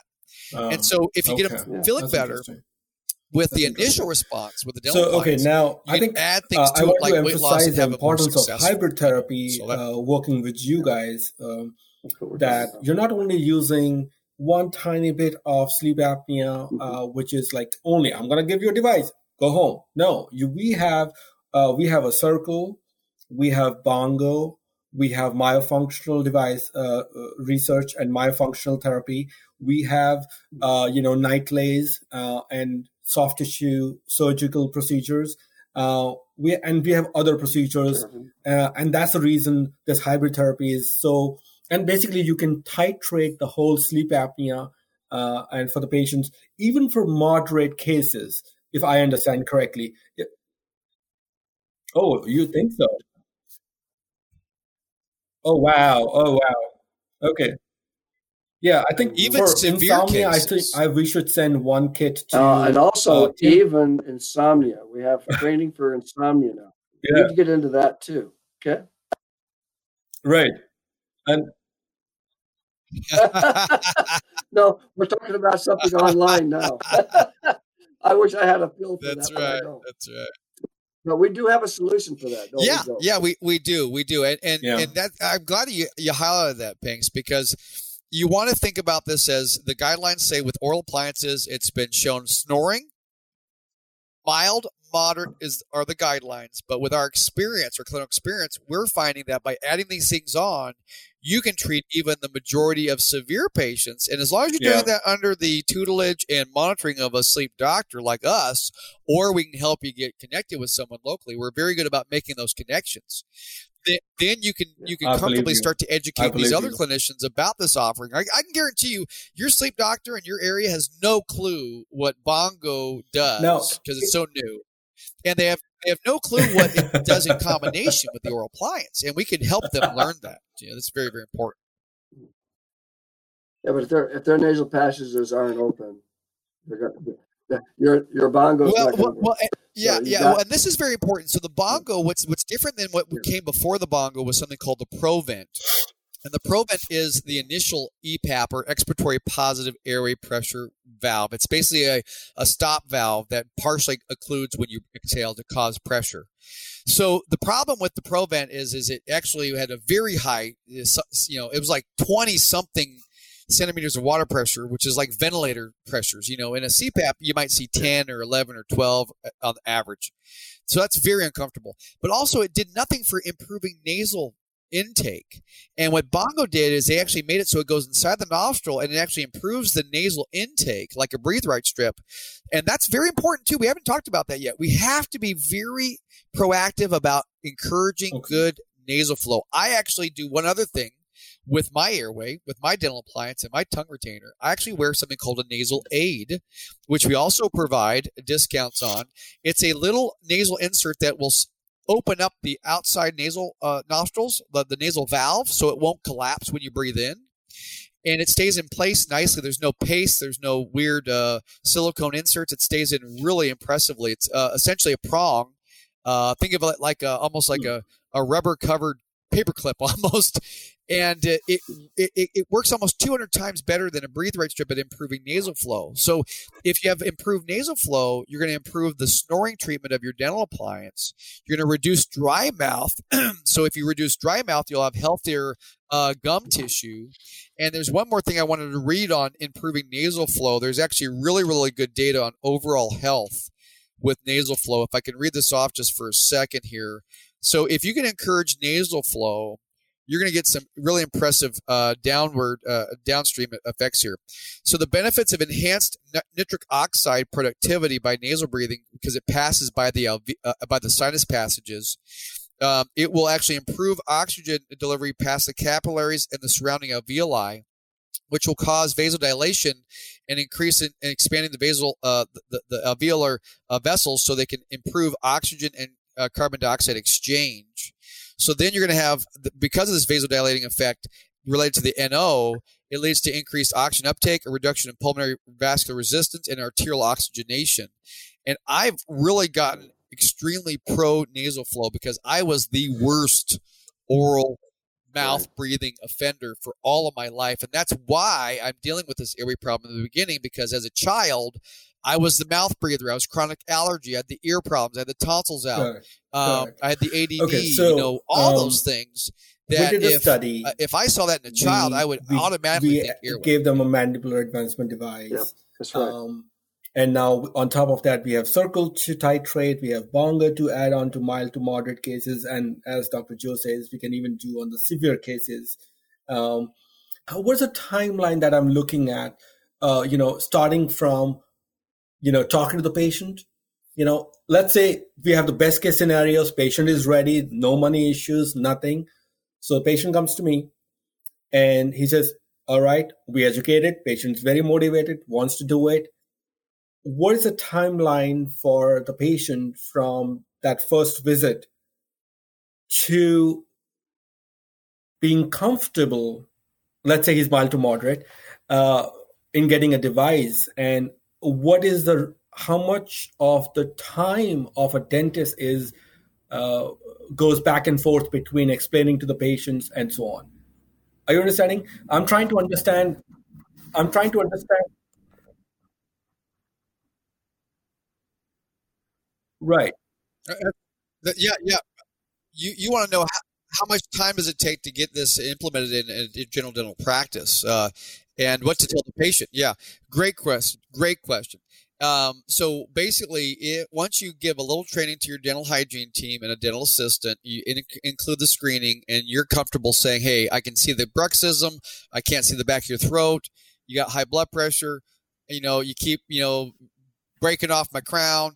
you're getting screened. Okay. Mm-hmm. So to get a study back, it's probably within about a, what, a week and a half there, a yeah, week and a half right now half. To uh, send us. It's yep, send us out. the order. We mail it out to them. We give them instructions. They do it uh, for a night. They send it back. We get you that result, and we can review it with you. And then once you have that study, say that's all covered by insurance, typically it'll take about a day for verification, maybe a couple of minutes for verification of the benefits. Authorization sometimes takes a, a week or two if you're going to do insurance. If you're going to do, and that, before then, you can actually grab the impression and the bite registration uh, for the device, and depending. I yep, yep. and, then, and, then, you're gonna yep. you're gonna um uh, uh you know depending on how comfortable you are with that insurance company, if you see if you say as long as I follow these rules, even though I'm going to wait for the authorization because you have to get the authorization before you fit them with a device, you can actually start the process with your local dental lab or your your your sleep apnea dental appliance uh, uh, provider there, uh, because there's more and more of those guys out there. And, and just in, in, in full disclosure, I am a manufacturer of a PDAC approved dental appliance that's actually 3D printed uh, which I'm really excited about. And uh, in, in my case, you could literally just email uh, our participating dental labs that have carbon printers and email them the STL files from your cat, your, your cone beam, or from your scanner, or if you scan in a, a model onto a, table, a desktop a scanner, uh, send that uh, in in occlusion, and then it'll be printed up and back to you in a week and a half. Uh, some places are really, really backed up because they're short staffed. And so some of these places I'm hearing are up to six to eight weeks to get the appliances back.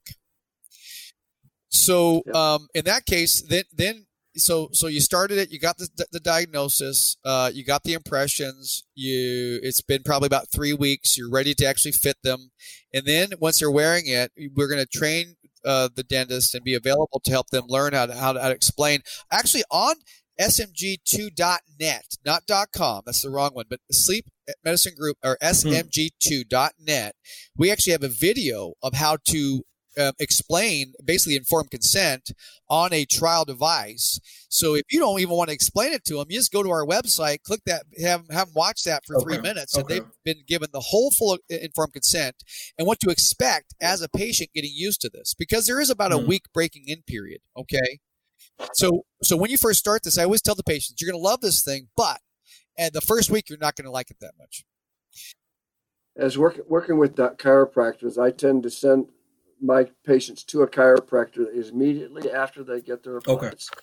to help them get used to the appliance. They can help with the TMJ soreness, the muscles, and the forward head posture that accompanies this problem. Hello. So we're using them in, in, in, in not just that way, well, and that's that's above and beyond. Now that's not the guidelines. It's just something that we've learned over time. If the patient has time and energy and wants to have the least amount of side effects down the road, clinically, we found that if we can get them adjusted by their chiropractor, uh, craniosacrally, and adjust the, the palate so the sutures are all in alignment.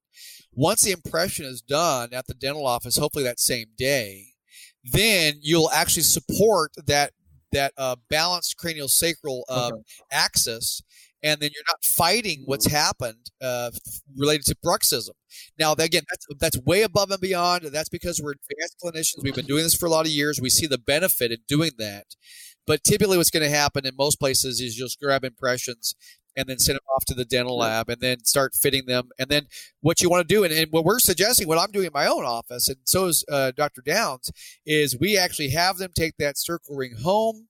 And over that next month or so, I tell them to basically take their time, only adjust if the jaw is feeling comfortable and if they're recovering their bite in the morning. Okay. And that's very important.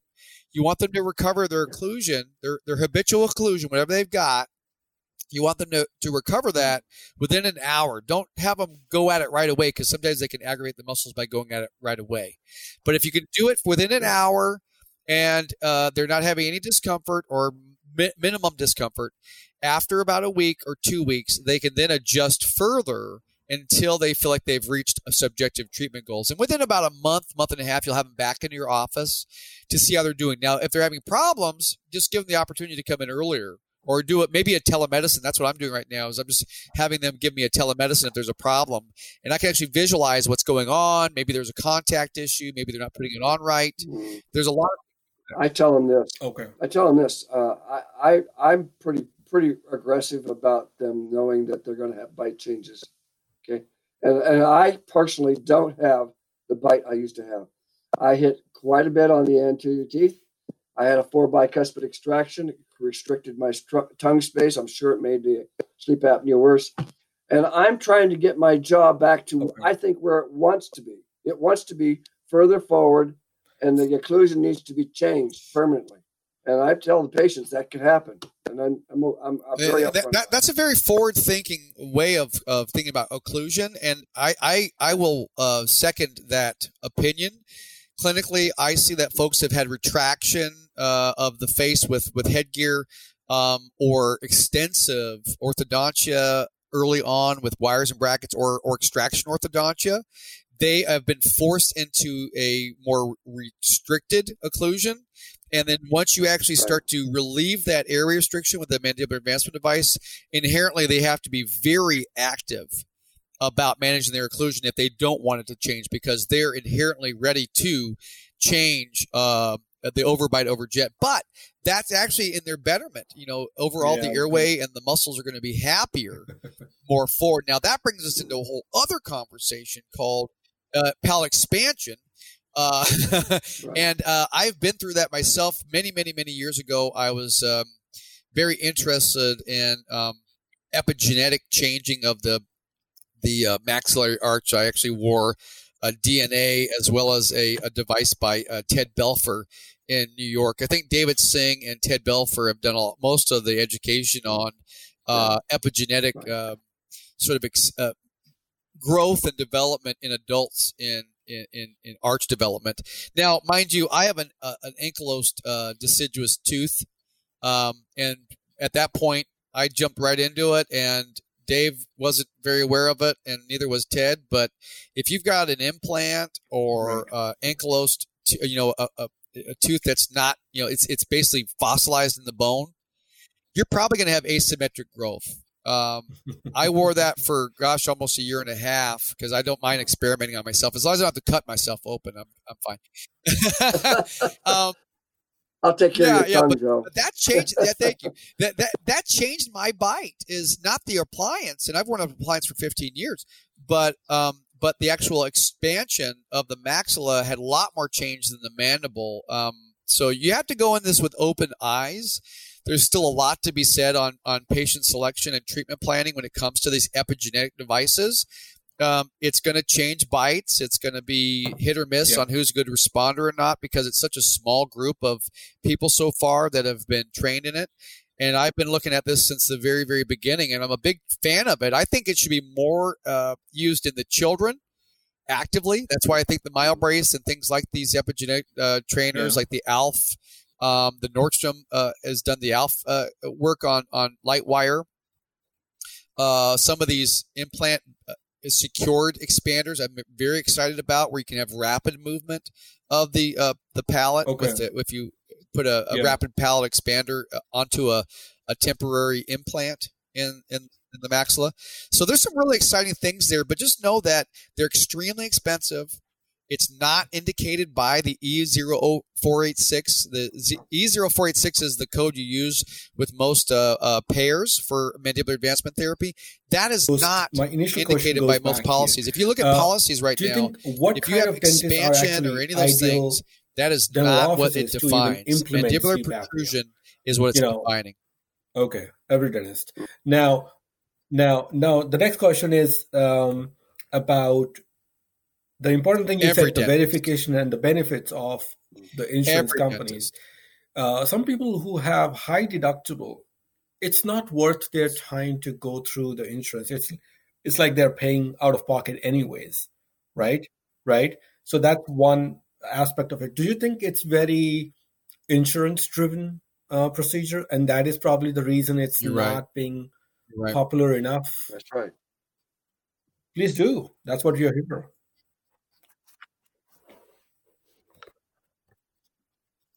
Can I give you my opinion on that? Um, it, it in Portland, we again we have a very streamlined process. I'm sleep slash dental sleep because I've been through a fellowship also in dental sleep with our provider who's board certified. You know, one of the few sleep docs that I'm familiar that I'm aware of. Uh, I'm also probably one of the few sleep docs that actually knows how to make a retainer on 3Shape because I'm a dental device manufacturer, but um, and and hold uh, patents in that area. But um, so so in my pri- my primary business is a sleep specialty clinic, interdisciplinary in Portland, Oregon, we have for over a decade have been doing direct to consumer marketing. Yes we get uh, referrals from dentists who don't want to do it uh, themselves but are screening for it. Yes we get referrals from sleep specialists rarely that have, have have have their patients are failing cpap mostly it's direct to consumer through our advertising that we've got a whole library of that we can start sharing with other people in other areas because it works very well. And um, it's word of mouth. Mm. still after all these years almost 50% of our patients are word of mouth. Hey, this patient was happy on how we dealt with the insurance and how they're responding. And they've been talking about the snoring and now they're oh, back. Okay. okay. And nowadays, since I've been doing this so, so long, we know that most patients need a new one every two or three years. And the insurance will cover that. so a lot of my patients are repeat customers because if you look at a dental device after it's been yeah, worn for several years, yeah, yeah. it's stinky. It does not yeah. taste good. Well, if, if you don't put it in Oracare, that's right. Anyway, that's because, right. Uh, hey, don't you don't steal his business. I, Come on, don't steal his I'm business. I'm the founder of Oracare products, and uh, we use Oracare. And my my my appliances I've had for like seven years. It doesn't stink. Okay. yeah. Yeah, yeah, well, yeah, okay. yeah, yeah, yeah. Don't, don't, mess with my business yeah. up there. I want to say something else. I want to say something else, else about insurance. Um, I'm I'm entertaining the idea more and more now of going in network with certain companies. I think it can really change your life. I mean, there's right. delays, Pranks. Uh, when you ask for gap coverage and, and you're going and you're not out, and you're out of network, they'll find every way they can to keep you from being approved uh, or paying you. And uh, I'm thinking now, I'm not saying this is a blanket statement because I know I've talked to Joe about this. Some some of them have very low reimbursements. But I'm thinking, on average, we might be better off doing more in-network treatment. It's much a smoother process, very very fast, and I, it may be worth the hassle, uh, the no hassle to go in. If someone's considering that, they can come to us and we can do an evaluation of their market and that's going to be very appropriate because every state's a little different. In my state, I'm not going to do that because I'm just a sleep apnea guy. I am not a dentist, And uh, we'll talk later, uh, possibly if we have time. But Rick's been, been, doing some incredible stuff with with medically indicated dental surgeries and getting that covered through yes. medical insurance. And that's a that's a different conversation we should probably have because a lot of dentists will be very yeah. interested on how to access in network medical. Yeah, I, have gotten reimbursements for. Um, I do a lot of complex implant and uh, grafting oh, wow. surgery, and if you're grafting, doing anything with bone, you can get medical coverage and it can be All significant. So uh, I've had my, even seventy-five thousand yeah. dollar payments for mm. medical. For yeah, dental, and that should be a whole other podcast because I'm telling you, people are going to be really, really interested. Right. Yeah. But, but let, let, let, right. let, me finish up, Banks, on, on the insurance thing real fast. Sorry mm. to interrupt. So so in my office, and again, this has been over a decade, consistent volume here. So the beginning of the year, you're absolutely right. Deductibles are high. Less patients are willing to get into it because there's more in a pocket. But my average uh, appliance fitting is about 60 to 70 in from a, a month uh, for two docs and four, uh, four, four technicians that we've trained to help us with the fitting and adjustments. Uh, we also have 10 uh, staff for all the paperwork. So this is a very large, uh, heavy expend, expend expenditure FTE if you're going to be serious about yeah. high volume stuff. If you if anyone tells yeah. you you can get 20 to 80 device deliveries a month without investing heavily in in staff, don't go there. Do, do mm-hmm. not go there. Do not. You have to know that if you're going to be a high volume practice, you need to have a guy like me that's going to be doing immediate sleep diagnostics and, and intake. You need a, a dentist that's w- well trained in it. Um, you need clinician uh, uh, technicians who are dental assistants that have been very well trained to, to deal with some of the impressions and some of the adjustments and some of that factor. Uh, sleep study uh, uh dispensing if you're going to do that in the office.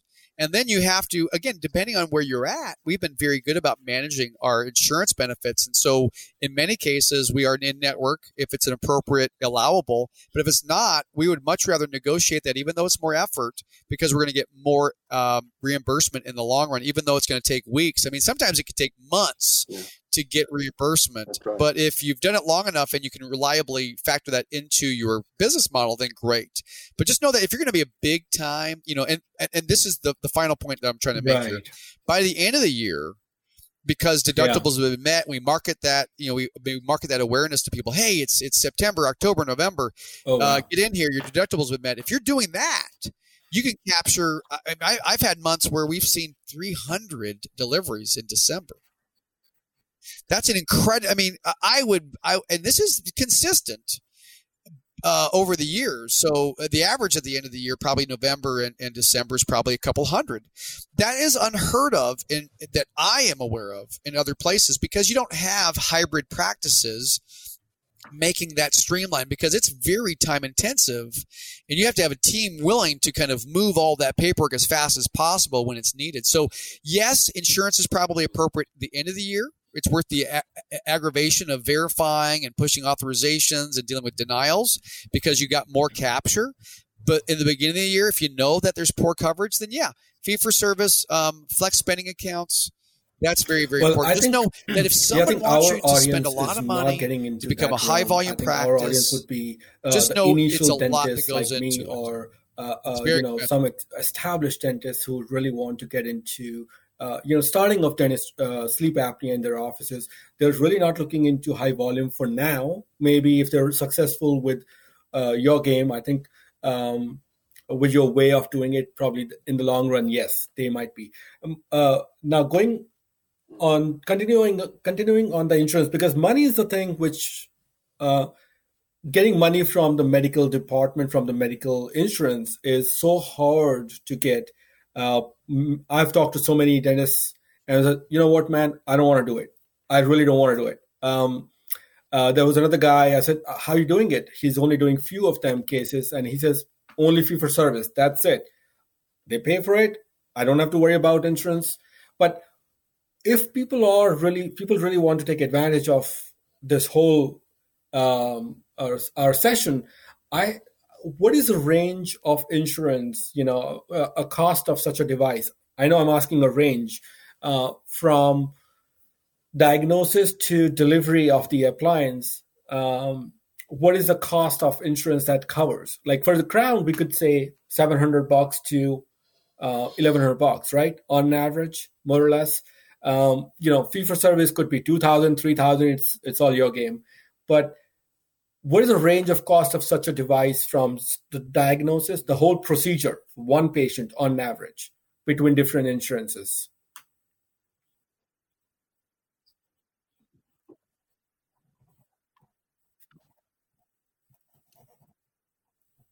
Well, if you're talking Medicare, it's twelve ninety for the device reimbursement. Yeah. About about about, about eleven hundred and fifty an hour. Yeah, and that that's exactly right. It, it, it's going to vary based on your D mark uh, uh, area, basically your, divi- your, your your division of um, Medicare management systems. Um, mm-hmm. and some insurance companies are following that. If you're in network, sometimes they're trying to squeeze you down to okay. 800, 900. So what we're encouraging folks to do is don't let them negotiate you down because insurance companies have a lot of tactics to negotiate sure. you down. If you do that, we're all going to go down to the level of a TMJ device where you have a one-time lifetime expense for 500 bucks or something dumb, yeah. you know. So if you get one of those forms from the uh, from an outside second party that wants to negotiate your fee down, be uh, very careful. I wouldn't okay. do it. And then sometimes if you do it once, they establish that fee as your fee and all of a sudden you're getting all of them reimbursed at that level. It's not a good idea. I've had I've had some wow. some insurances banks that will pay me uh, even more than seventy five hundred dollars for uh, oral appliances. Yeah, and all all the range in between. It's and, it's and that's likely out of network though too, because you can actually establish your own rates as yeah. a out of network provider. and uh, and you can justify what your reimbursement should be. So that's a case by case. Um, that's what we're trying to you know get out there yeah. and tell people that we are a resource there. These questions you're going to have every day as you see a, a, a, patient and you're like, I need to bounce this off of somebody. And, and hopefully what, what what's going to end up here in the long term is uh, Dr. Downs and I will have a nice study club where maybe once right. every few weeks we can gather frequently asked questions and review those. And then what we'll do is we'll develop an archive of commonly asked questions and put them under titles, you know, uh, authorization problems or reimbursements with this so, with this um, company. If I understand correctly, let's say the average if we can do that, bucks, that'd be uh, so so um, I think transformative um, for the for the, the novice uh, patient. Uh, do you think it could be higher or for like for a Delta Dental? I don't know uh, what are the medical insurances like Anthem Blue Cross or whatever. Do you think? Let's say even if we even if I say twelve hundred bucks for that, what is the lab fees that the patient, sorry, the dentist accrues to do such a procedure?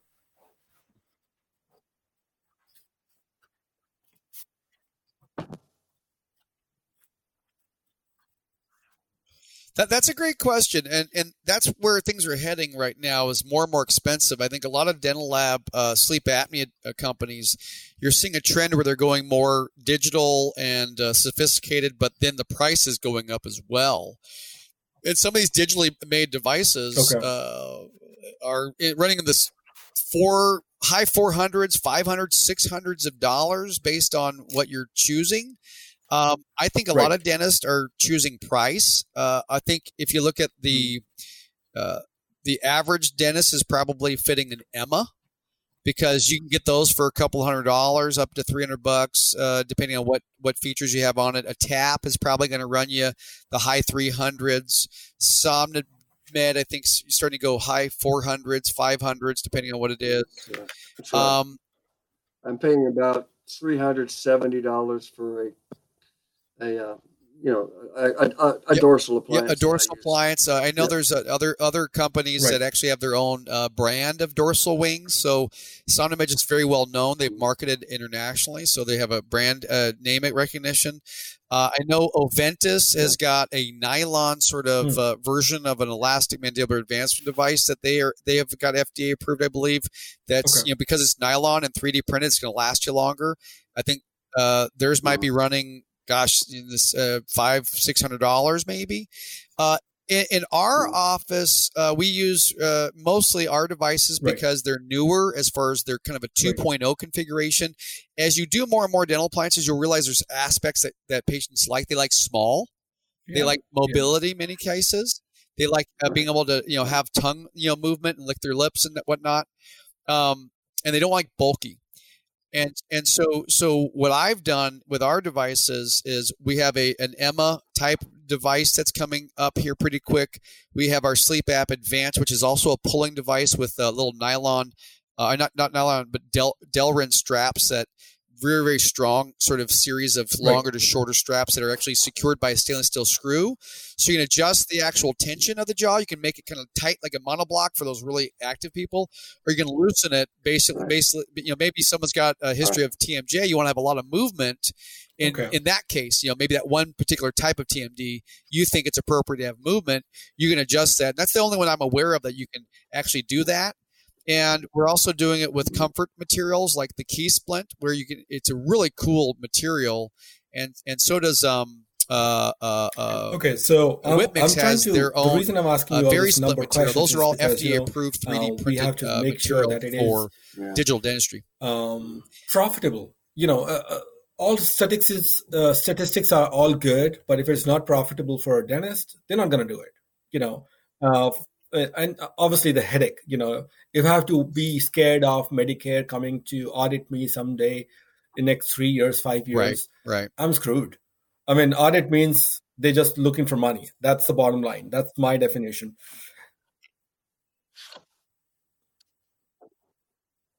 Oh yeah. Yep. Yep. Mm. Well, I'm out, I'm out of the Medicare uh, market. I I got kind of disillusioned by them too, Pinks. And uh, the thing is, I wow. was doing, I, I was oh, wow. just distancing myself from that. And I got a two years ago. I got a letter from Medicare. No, I think I they think they couldn't find anything wrong with your product. So, they said we're not doing it. So you're like, not doing enough. What? I go, you got to be okay. kidding me! You're dropping me because I wasn't doing enough. That's right. No, right. They're wasting no, money on you. This is crazy. Well, and and I think that's a good point. Audits are uh, are a real a real thing. We've been saying this for since the very beginning, back in 05, Is if you if you get to be a big enough fish, even you need to know how to yeah, do soap yeah. notes. Even really the insurance well. companies are going to audit yeah. you for your soap notes, and if you don't do a good job su- uh, supporting your soap notes, they're going to ask for their money back, even though it's not fraudulent. You just didn't do a good job on your end backing up your claims. They're going to ask you to pay that money back. You got to yep. diagnose. Yeah. You got to diagnose, and you got to have. And with Medicare, that's concerning that's because right. Medicare can bring criminal charges against you, and that's why I, am the same way. I'm not a big oh, Medicare no. Pro, provider so, of dental plans. So I think the only reason um, I bring up Medicare our, our, is because uh, insurance companies refer to Medicare when they're making decisions. because I'm I got the number fan. 1290 um, yeah. by Joe yeah. and 1150 by uh, Dr. Rick in Iowa for Medicare. That's just an example. I understand, but that's the reason I was asking. Uh, what would be a, a, a ballpark number that I can find out and try to sure. see how much each dentist is able to save. I'm not, nobody can point out how much you're making. Uh,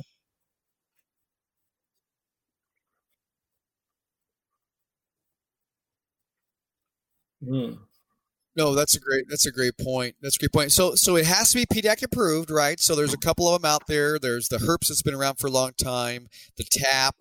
Uh, again, I think yeah. depending on who you go for your Herbst, uh, what flavor it is, it could be anywhere between uh, 300 bucks or 500 bucks for the, your type of Herbst. The Suad, the really, really bulky ones right. uh, that are really sturdy, those are going to be more expensive. The taps, again, depending on what type of tap you pick, I think they could be in the low 300s to high uh, mid 400s, depending on what you put on. The Dream Tap is a little more expensive. Yeah. I like the Dream Tap. Uh, our device, uh, depending on what you add to it, because we have little connectors you can add for uh, like the Bongo, uh, yeah. which is kind of cool, or CPAP connectors. Mm-hmm. Uh, it's going to so, run you for the the uh, SADV uh, in general, depending on some of the digital stuff, it'll probably run you in, in the, so in the high four hundreds. Uh, 450. Uh, still very very well priced because it's very durable. and uh, nylon uh, so and 3D printed materials that includes one of your sleep app uh, device. Um, right. Uh, which is pretty good. one of those EMMA type devices, yeah. or even TAP. No, we nobody wants to get into Medicaid. That's what my understanding is right? Well, no, so the that's gone. The that was just only to get Medicare the numbers. Approved, so you cannot uh, use that for Medicare. Okay. yeah. And, and and sorry, right. so our, I'm just our saying 450 is a good number be, the way uh, I see out in, you know, in a few months, uh, and that's going to be whether it's more priced or, in the 300 including bongo or not bongo, or Somnomed, which is 400 bucks. Tap is 350 anyways. Yeah. So let's say uh, a little on the higher end, 450, and instead of 1200, which is the Medicare number I was told told about, let's say eh, 1400. Is that re- reasonable for a for a private insurance? Um,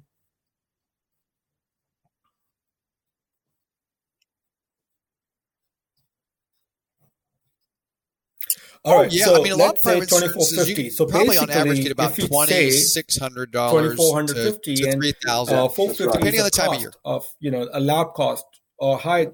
So pretty much a dentist is making. Am I right in understanding? If everything goes well, of course, uh, they're making two thousand a, a patient mm-hmm. uh, in in in net. I mean, of course, there there are expenses of uh, the you know uh, the lab. Co- yeah. Right, right.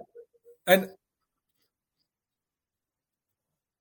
Hmm. well, yeah, I'm I'm presuming you're giving me a better quality That's a sleep fair- app device. that's a fair so, fix. you know, if And- it lasts me and you got you got four you got years, reorders better, every two to three right? years. Uh, so I'm saying, Yeah. okay, okay.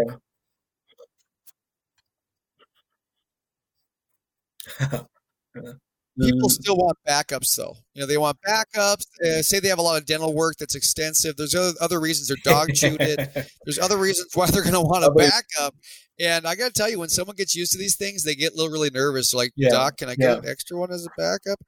yeah, And I got to tell you, that's the neat thing about these they panic. digital flows because now you've archived the models yeah. digitally. And My you- you- understanding it's going to be more so, affordable. Well, you know, we're, for we're all do the a more trouble, affordable uh, uh, presuming that everything goes dentist. well, So that's going to be right? helpful I'm too. not going with any uh, hitches. Um, it takes almost three months to pretty much make and go back and forth between one patient starting from the initial diagnosis to all the way delivering the appliance and including the follow-up am i right saying that so in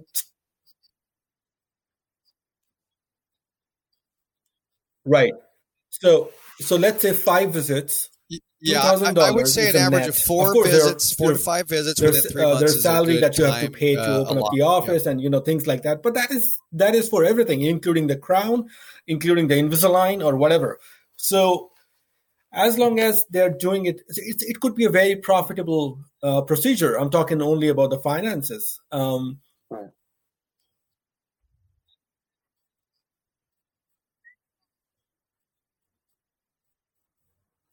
Oh yeah. And I want I want you to be aware of this, and, th- and everyone needs to be of notice here. If you're using a single arch occlusal splint, it's been noted already on several studies that 50% of patients will have a worsening of their apnea with a single arch splint because it slides the lower the mandible back and worsens it. So if you're just putting bruxism splints on people willy nilly because it's cheap and easy, you're actually going to get trouble eventually because the data is not supporting that. The data supports you get away from bruxism guards mm, and you treat airway. Okay, think of bruxism as an airway symptom. If you're doing bruxism guard and you're getting the information, and I think this is where the ADA is going. If you get an adequate amount of sleep related education in good, you know, you can't, as a dentist practicing dentistry, you can't actually be doing Got what it. you're doing currently. You can't give them a bruxism guard because you're probably going to be hurting at least one in two people if you do that. Okay, so Yeah. that's that's one of those things. Those zingers you're, you're talking Got about, uh, So, Pinks, is if no a dentist is doing that bottom in the line. very, very Um, near future, yeah you just know that Right. you're at And one and two are going to be is- worse off now- health wise. Uh, what is about um, the letter of No medical night necessity That's not the how's that comes right into now. picture with the verification or the benefits into the game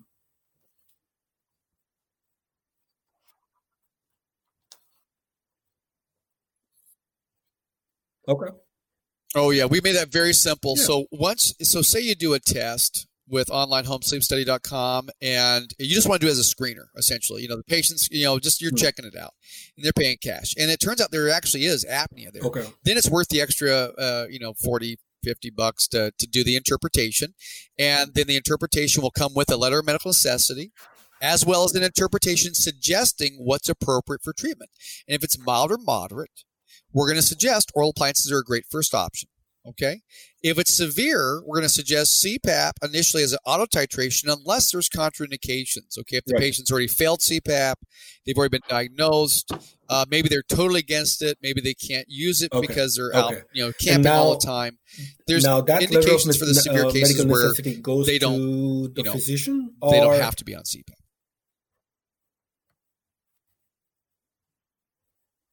The, Got it. Uh, no, it goes to the uh, insurance company. It's a it's one of the devices they use to justify their paying. yeah, benefits. yeah, and, and and you're putting that in your chart along with the informed consent. You need to sign informed yeah. consent, and we suggest you become a, a, a member of one of the academies. I think the, the best known is the American Academy of Dental Sleep Medicine. They've got great resources on their website for informed consents, that type of stuff. Uh, you can grab one of those some of those forms. Uh, American Sleep and That's Breathing right. Academy. American Sleep and Breathing Academy is another very good uh, organization.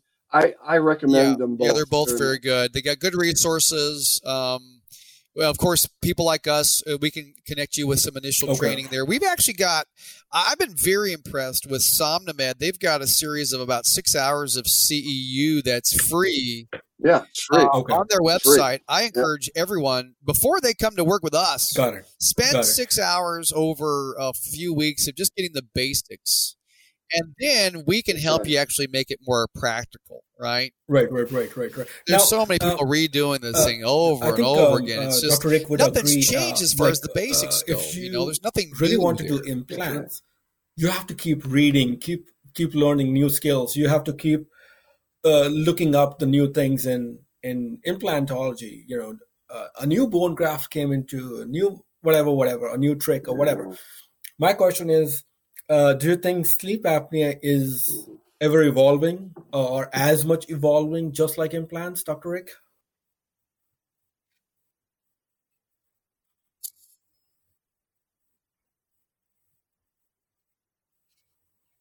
It's a very deep field. I, I, I can't think of a deeper field in dentistry than implant dentistry and uh, sleep okay. dentistry. They are they require constant education, keeping up with the literature, constantly going yeah. to uh, meetings right. and learning more okay. about how to. So basically, so uh, you know, I've learned more in the last year than kind I learned of commit first, into it, uh, and uh, seven or eight years. it's not. It's not a quick fix. Hey, I just have to make yeah, an impression. Amazing. Go home. You know, it's not that. It's a bad idea. Yeah.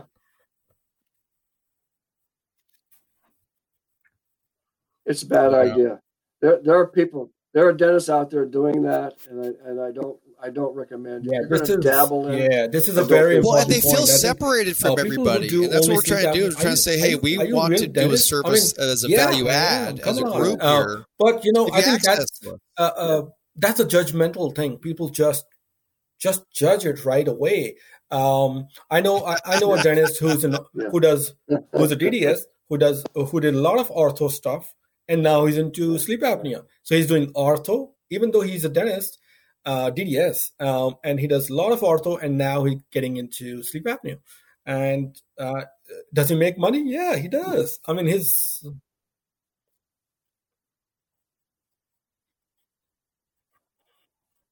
and it's very rewarding too. I mean, when you see someone's blood pressure come down, they come back telling you that they're back in bed with their wife because they they were kicked out forever. You know, uh, and they're, and they're happier. Yeah. They come in. That was the grumpy patient that had to have nitrous because they you know, don't like having things in their mouth because their brain sinking airway, airway, airway. I I can tell you for me, uh, sleep apnea treatment, I almost feel uh, anxious for people's health uh, if they don't okay. get treatment, and then and then I really uh, uh nice. are following them closely because I realize that we're saving lives. It's nothing. There's nothing like it in That's dentistry. Okay, okay so now that that gives me a good idea. Now, uh, so if you're not going to treat it, at least another concern. Yeah. Um, yeah. What about the malpractice yeah. insurance?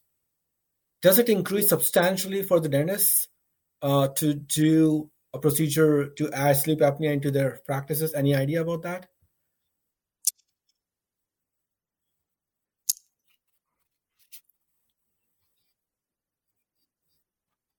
If you're Oh, it hasn't it hasn't impacted my premiums at all, and I do disclose that I do that. And they, they, they, they yeah, they don't change much at all because uh, they're going to ask you questions if you're doing it. Are you doing it in uh, concert with a sleep specialist? Are you following the guidelines? Mm-hmm. Those sort of things. If you're doing that, then you're yeah, your malpractice is appropriately not going to go up because well, and mm-hmm. here's the thing too. Uh, Post COVID, you're going to try to find as many procedures that do not include aerosol management as possible. The only one, the only ones that I'm aware of, and tell me otherwise, but probably um, just basic uh, yeah. expander sort of delivery for right, orthodontia right, right, and oral appliances or maybe a bruxism guard. And we've already established that bruxism guards alone are not appropriate based on the research. We got the benefits, we got the malpractice into uh, question, we got the impression, we got the bite. Now, what are the potential side effects of such a device? Um, you know, I gave it to somebody, um, and I'm using Circul, I'm using pulse oximeter, right? I'm also using Bongo. It's improving everything, but uh, I think you touched about this a little bit that your occlusion changes a little bit there. Uh, but what are the other potential side effects, including occlusion, that uh, dentists who are in the game, who wants to get in the game, um, should be aware of? And are they reversible, irreversible? Uh, how's that going to work? One of the things that you're going to have is if they have a TMJ uh-huh. issue. Here's the very important thing that I talk talk to my patients about. Many times, the disc on top of the condyle is dislocated anteriorly. Right. Okay, you'll put them in an appliance that keeps them forward, and over the uh, a number of weeks, they may actually capture that disc. They actually capture it, uh, and uh, it goes back into a normal position. Well, guess what? Posterior bite was accustomed to be closed, and now it's open. The posterior bite will never come together again because they have the proper uh, alignment of their capsule on top of hmm. the condyle. They need to know that. And so you're going to say, well, if you do it after the fact, this is a bad idea. If you tell, if you don't tell them ahead of time, this is a good thing. You've just captured your disc. Your, your joint's okay. going to be healthy. Yeah. Okay. Your joint. And by the way, I believe that the appliances actually make your joint healthy I agree. of the time. I agree. That's true. Very, very seldom do they make your joint worse. But if they do, you got to tell them about that too. But I'm telling them, we got your te- your jaw uh, corrected now, and now your bite has to be okay. corrected. And it, and I live without my back teeth touching very mm-hmm. much at all. At all, I don't yeah. care anymore. It doesn't even seem to inter- interfere with my okay. chewing anymore. And I can put my teeth together very little back teeth okay. are touching uh, posterior teeth. It's just the way it is. Yeah, well, and, and on that same point, there are some patients who just cannot tolerate uh, upper lower mand- mandibular retainers together, uh, and they may do fine with a maxillary. And if you're going to do that, well, that's where a hybrid comes in. We have connectors, just like a tap pap. Uh, kind of concept there where you take a nasal pillow and you connect it to a single upper retainer so the sleep apnea is treated with a cpap device mm-hmm uh, and you're protecting the teeth at the same time. Um, I got to tell you, I've seen, again, I've been doing this a long time. Okay. Mm. I've seen, you know, in our database, I see at least 15,000 people in that database. And a good chunk of those are CPAP, probably a thousand or, you know, 2,000 or combinations of the two. But you know, I've seen a lot of people like they everything's happy, they're happy, they haven't been back in two years, and then they say, "Well, I'm back because my dentist told me my bites." Blah blah blah blah blah. Well, I got to tell you, I would say ninety percent of mm. maybe is that mm. area uh, of my patients. I tell them go on a CPAP, auto CPAP for two months. Okay. Take, take off your mouthpiece. Okay. And their bite recovers. Oh, so, okay. So, so, so here's That'll the thing: it, there is disc there's a disc debate, and I think there's something to that. There's joint fluid debate. debate. There's hmm. also a habitual muscle posture debate, and those pterygoids, those muscles that you are holding the jaw forward, they get tighter, kind of like a contracture. Okay, mm-hmm. and if you're constantly keeping that jaw forward and never letting it to relax back in sleep, because that's where your muscles are actually hypotonous, you're relaxed in sleep. Right. Right. Then, then they're going to stay up there, and you you to get them back, you got to give them time off. And it, sometimes it's, it's, it's, it's, as quick as two weeks out. Okay. But if it's been a long time, I've seen them come back after a couple of months off, and I refer them to a physical therapist who actually focuses on soft tissue release, uh, TMJ related exercises and stretching, and a chiropractor. And by having that, that sort of uh, relationship, we recover way more bite changes than what you'll see in the literature because a lot of folks are just telling folks, you know, bite into an AM bite retainer and uh, go ahead and do your little leaf gauge, buy your leaf gauge. That's all they're telling them. Mm. If all you're telling them is, okay, buy on the leaf gauge and AM positioner, you're not managing a lot of this stuff here from shoulders up, is what we're doing. That's right. okay, so um, so basically, these things are going to happen. There would be changes in occlusion, but we have to kind of give them a heads up to our patients. Hey, this is this is normal. This is where it should be. Actually, that's the reason you have uh, a trouble or uh, or a condition to begin with. Um, so now it's it's at a better position, and you'll, you'll be you'll be all good. Don't worry about it. So that's one thing. Um, uh, well, if you create an underbite, uh, they won't know, be happy. they're not going to be happy no matter what yeah. you say.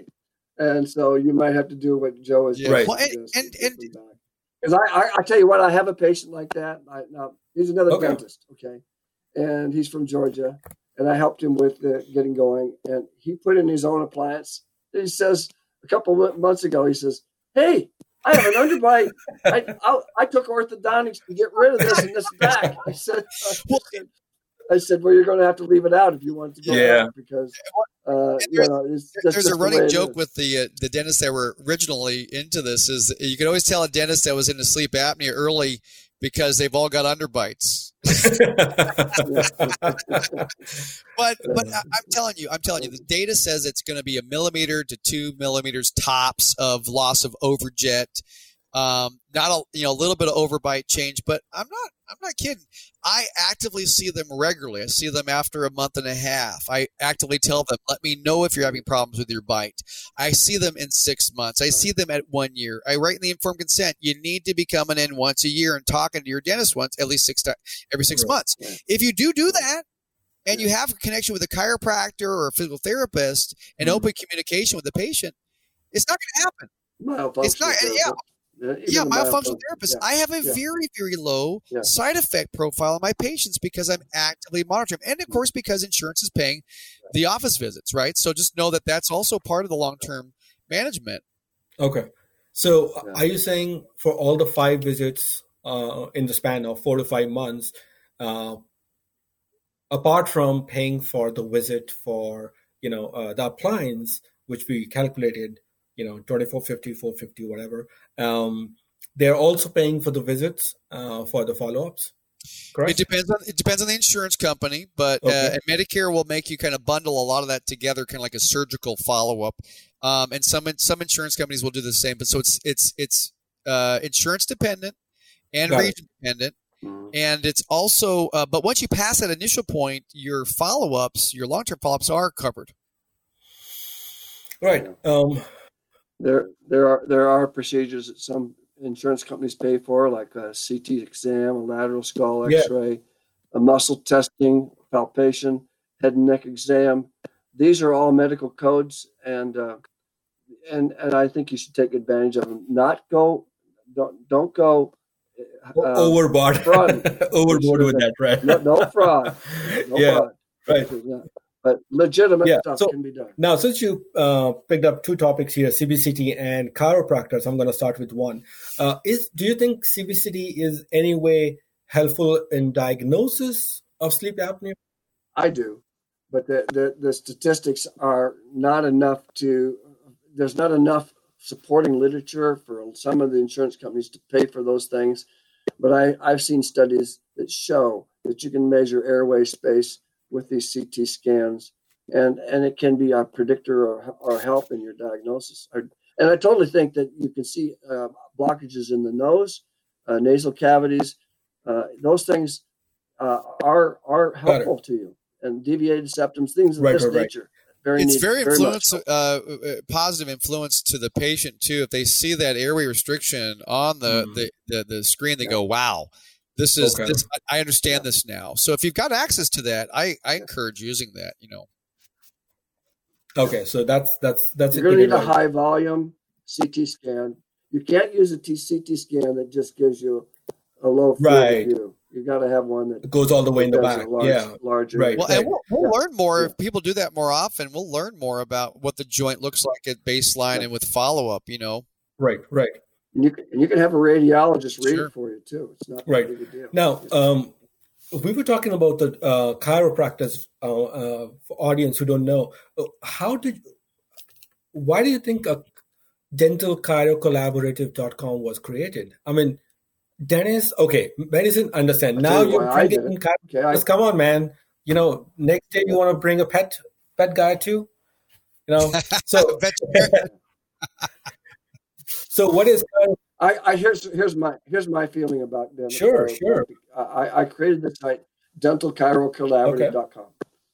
Right now, it's a little dormant because I got to revamp the educational modules, and I'm going to do yeah, I'll be helping Joe. Joe has Joe has got, a, has got a great relationship with a number of chiropractic groups. I have some relationship with chiropractic groups that are using my online homesleepstudy.com okay. site. But anyway, here's an untapped pool of patients that have never been touched. Most chiropractors know nothing about sleep apnea. Most dentists don't either. But there's a whole pool of patients that you can be developing a new cross referral relationship with that never okay. been touched before. There's, I'm, we're talking about millions of patients and allies who may be quite receptive to working with a dentist in the sleep care field. Okay. And there's nothing preventing a dentist from dispensing a CPAP, and chiropractors can do the same. Uh, we we can help with this. I I don't. I'm not saying you just you abandon your your medical specialist. No way, and I'm talking right. about that. But there is a number of people they can be screening. Let's just take okay. screening, just screening. Well, I gave them a simple form that I made for chiropractors that has a simple screening of a few spine and forward neck posture and TMJ problems.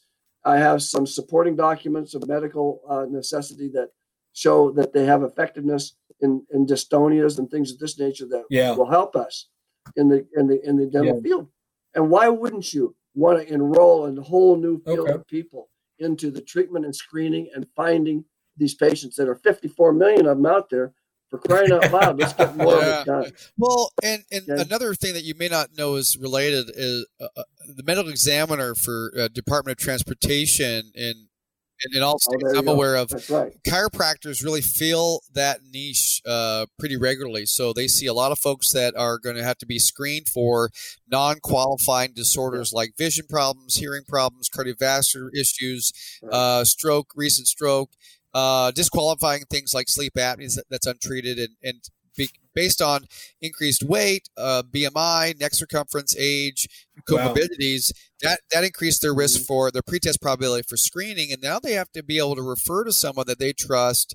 And okay. I got to tell you, a lot of truck drivers do not want to just be rushed into a CPAP machine. Okay, and so, and another thing that's happened here too is that the uh, this weight gain that the these CPAP patients get, chiropractors have a tough time adjusting and then their adjustments are not holding. And so they need that. And these DOT drivers are going to be required to have some sleep testing done. And a lot of DOT physicians are, are chiropractors, okay.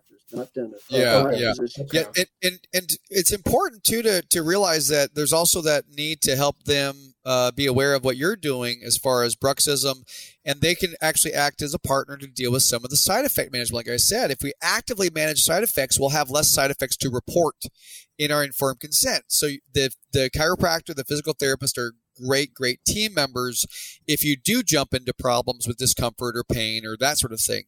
Okay. Also, with yeah. the chiropractor, they are very functional medicine minded. They are looking at that biohacking mm. world where you have people that are really interested in intervening early in their life and taking control of their health by being proactive through eating more like Mediterranean. You've heard of keto, you've heard of right. high protein, low processed. You hear about people who are worried about environmental uh, exposures um, electro uh, mechanical uh, magnetic sensitivity.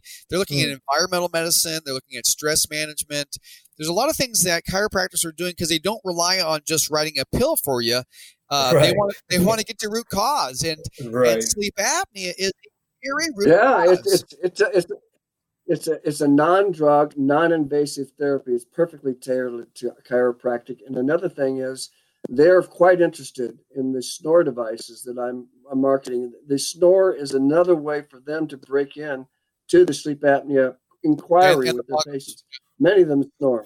That's right. So they they they are also interested in the snore device and that snore step is the way they begin to okay. work yeah, with and, us. And dentists and chiropractors are clinicians who are not heavily reliant on prescription management uh, for their for their visits, and so it makes sense that both those uh, professions could really get cross pollination and. The chiropractors I've talked about, they want to do, they want to rule out all the root causes and learning that sleep is a big part of this. It's getting a lot more play, getting a lot more exposure. The sleep apnea thing quite a few of them are also involved in myofunctional yeah, therapy. Yeah, yeah. So okay. that's a good crossover. now, now that does make sense. I'm sorry if I was a little. Um, I was just joking around. Gotcha. Uh, why so, did you involve chiropractors? A little bit but, of a lull um, there in the internet for for Panks is uh, goes in and out for some of us. But anyway, uh, I went down to uh, Florida one year ago, yeah. Joe, and I spent some time working with the chiropractors, and I actually got drug certification and screen, drug screening certification through the DOT program. Now, I'm never no, going to do any no. drug testing for these patients. Never, never going to do that. But I went down there to to sit in a room with a bunch of chiropractors who are doing these physical exams with these DOT drivers, and I was very impressed with what they're doing. They are, they are really protecting the safety of our roadways with what they're doing. If I wasn't such a podcast junkie, I love podcasts. You know, a lot. Of, I think a lot of physicians and clinicians and dentists are just really getting into podcasts, especially in the age of COVID, where you're kind of locked into somewhere. Right. But for the last several years, these biohackers, these folks that are looking for root cause disorders that they're frustrated with their their standard allopathic approach with okay. medicine management, side effect management. These are people that are hungry, and I know chiropractic has been very, very good to rebrand themselves in that area, and they're doing all sorts of all sorts of things like stem cells, uh, PRP, peptide therapies, okay. um, uh, ox- oxidation therapies like hyperbaric oxygen for post-concussive syndromes. They're doing a lot of really cool things that are going to get people no, back into shape. Sense. And um, sleep apnea is unfortunately sense. still not on the radar, okay, so, so, it makes sense for us to uh, make think, that um, visible, just like we're doing for the dentist. Uh, is there? A, is, do you have any specific collaborations in different? Uh, uh, states uh, with the chiropractors too as of now, or uh, the dentist would have to kind of reach out to them um, by themselves as of now. Mm-hmm. we, we should yeah, yeah we suggest you reach out to the chiropractor locally. They're going to give you a like what, and and then then you then you have them reach out to us, and we'll give them the curriculum that's going to be very okay. fluid. We've already been uh, beta testing that with some some uh, forward thinking uh, functional neurologic uh, n- uh, neurologist uh, chiropractors over here that are treating a lot of co- concussion right. syndromes. And so they're already testing out our curriculum, and of course, with the uh, dental chiropractic collaborative we're going to mm. make that our hub. So again that'll be um, another study club that i think that uh, eventually hopefully will be a great um, resource for those uh, folks okay, who want to collaborate Before this interview before this research of the interview uh, i was like oh you take an impression you send it to the lab they make the appliance.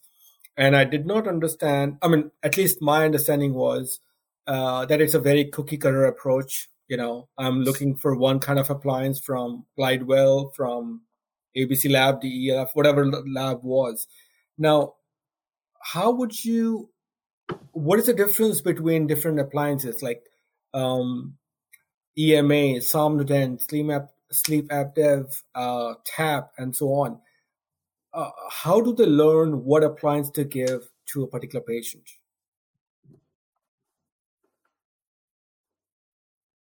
Okay. Well, that's a great question. I, th- I, think it comes down to experience uh, as a dentist. Uh, I think the dentist also needs to see different aspects of different devices. I wore tap very, very early on, and my problem with tap is my tongue was constantly irritated by the old tap two hook. So it constricts the tongue, and then there's some that give you better yeah, vertical. Yeah, yeah, and the vertical has to be a minimum. I think I can't remember specifically what's going on with the Dream TAP, but before it was probably about nine, eight, nine millimeters, and okay. I think in general the data says that women in general tend to tolerate less vertical, and men tend to need more vertical, depending on uh, you know uh, uh, number right. of factors. Uh, what's their range of motion? You know, what's their mandibular protrusive capacity, retrusive capacity? What's their occlusion? Are they class one, two, three? Uh, do they breathe through their nose right, or their mouth? Right. Are they a mouth breather one. or a nasal breather? Yeah. Do we need to focus on the nose as well? Yeah. Um, there's a lot of factors that go. Do we, do we need to control the tongue? I mean, sometimes the tongue needs to be, you know, but how do they learn with all that? Do they go, come to a course or something? Do you have a course um, that they can learn all, from? There are all or? kinds of different reasons to select different uh, appliances.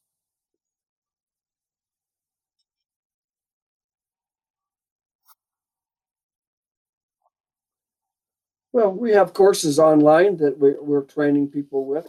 Uh, I do believe okay. that going to a basic sleep apnea course is is important you you're not going to get all the things that you need to know in no. one course. It's just not going to happen. It is, it's just amazing how much you need to, to to you should you should like it. I do. I like it. And okay. so that's the reason I'm doing it. But I also feel like it's so important. Mm. Uh, I couldn't I couldn't unsee what I saw after I came back from the first course. I go, oh my gosh, I've been ignoring this for years. These children, I've been ignoring these children for years. It's like I felt bad. And you can't unsee what you learn. It's well, and you also, you know, I've had thousands and thousands of hours okay, of dealing yeah. with dental appliances and, and, patients. And I think the best learning uh, tool I've used is being a, a wearer myself. And, and, I think a lot of people, again, it goes back to a modern facial type. You know, 90% mm-hmm. of us have some crowding, don't have room for our wisdom teeth. So that means that we're already restricted airways wise anyway. Even if it's not officially sleep apnea, it's something. And if you start wearing a device, and that's what we like to do is if someone wants to order a device, just, just give us a holler, send us S- STL file. We'll give you, uh, I mean, on the, the uh, okay. smg2.net website is a prescription form mm-hmm. for the Sleep App ADV, which is our PDAC approved device. And uh-huh. you, we can get you one to try out for yourself. You know, uh, we could probably give you a, a, discount for being a listener to this podcast too initially. And um, become aware first. You know what it feels like. Know what your patient's going through. See if you feel better. You'll be you'll be surprised. Grab a, a couple of Circul rings. Well, again, we'll get you a discount on the Circul rings. Start screening yourself and your family this has been fun for Rick and myself. Uh, he's he's got a Circul ring. He's been putting it on his wife, on him. He's been emailing me the uh, the, the, reports. Yeah, I've been doing that for yeah. months with my patients. They'll email me reports. They're so excited. They're like, "Oh yeah, I, I adjusted it more, and look at my score here." Or you know, I wasn't on my on my back much. Uh, well, my dental appliance. Look how much better my score is. or gosh, it's not quite getting anywhere. So we should probably do something days. more than what we're doing right now. so I was looking at uh, my sleep pattern uh, I think there are some um, apps called Sleep Watch. I don't know if you're aware of them. yeah. Um, and you can actually subscribe to their daily, uh, you know, sleep study thing. Um, and I was pretty happy and surprised. I was like, "Hey, you slept good yesterday. What happened? Did you sleep somewhere else, or did you drink, or did you not drink?" You know. So they're asking me all the questions, and I was actually pretty uh, impressed with the Sleep Watch app. Um, yeah. yeah. So. Oh my gosh, it's getting so yeah. amazing. The, the apps now are becoming so yeah, advanced yeah. so quickly. It's you know, and, and, and that's one of the points I wanted to yeah. make, uh, Pegs. This restriction on sleep testing well, it's Apple Watch 6, the new one, which probably is going to. Oh, what is that? Patch on your chin, and it'll do everything. It'll do it all. Uh, how are you going to stop that? How are you going to stop it? Really? Give me a break. Uh-huh. This, this is, is an ultra wideband radar. This doesn't even touch you. It's a sleep study that's been tested yeah. in the Chinese hospital system for the last several years. It's also a product coming from Circul. They're actually doing the Circul ring for oximetry and this to look at your at your your breathing pattern, your heart rate, your body movements. This plus uh, this little orbit, this little round little orb that sits on on your desk points at you, and it'll actually give us sleep data wow. along with the the pulse oximetry. Exactly. That's equivalent to a level three study, which is a standard of care right now in the United States. So pretty soon it'll be no yeah. touchy. It won't be on you. I know. It's just it's, that, that, crazy. Yeah, I mean, it, you can't stop this, and and the people trying to restrict it just, just yeah, it, so, and, and, we're we're developing some metrics too. Uh, we're, we're, almost we're almost out with with uh, uh, right. our own sensor that goes onto the device. Yeah. Uh, the problem with the, the compliance sensors right now is they're pretty expensive for the download uh, solution. So it needs to be something that's much, much more affordable. So we're going to collect more data. The interactivity, the apps are getting more sophisticated. The problem though with the wrist stuff is you don't, you have limited actual uh, quality of the know. data yeah. so far. So, so you can only get you, much, uh, maybe I'll send it to uh, you. Actual I don't know if you can high resolution right pulse oximetry data um, from that thick of a skin. Uh, yeah, on, it's a polysomnogram yeah. here, and it shows me the dips uh, when I had some yeah, dips, and it shows me when I, my light, my my sleep was disrupted, uh, and some restful sleep on on a sleep app watch. sorry, sleep Sure. Yeah, yeah. so I'm going to send it to you so that you can diagnose me some, right? you, you got a lot of movement there. It looks like. I, I, yeah, I, I, probably could. I probably could. well, well, you know what's really exciting is is um, we're thinking about a solution for people where they wear the ring, and if you had a snore, like it's just a little adhesive that goes on your breastbone, you can actually see if there's a positional component. We can actually overlay the the graph that comes from the snore body positioner as well. Yeah, because it has yeah, an, it app, an app as well, and it'll give you. A and nice you can overlay the, the the app from the uh, Circul Ring, which has pulse oximetry, heart rate. It's got um, mm-hmm. ODI, which is your apnea score. Mm-hmm. It's got a, a, a, very validated uh, uh, okay. sleep graph or hypnogram that tells you the different yeah, stages of sleep. I'm actually um, and you can really overlay that and see if there's actually a position. Uh, there, there, there are rumors going on that they're going to put as well, the sleep you know. watch, sleep watch app thing uh, on the watch itself. You know, um, and my guess is next year or two, the home sleep study would be redundant, like uh, more or less in two or three years maximum. Like more or less uh, they already have ecg um, you know uh, on the uh, on the apple watches. So they gotta get into that game.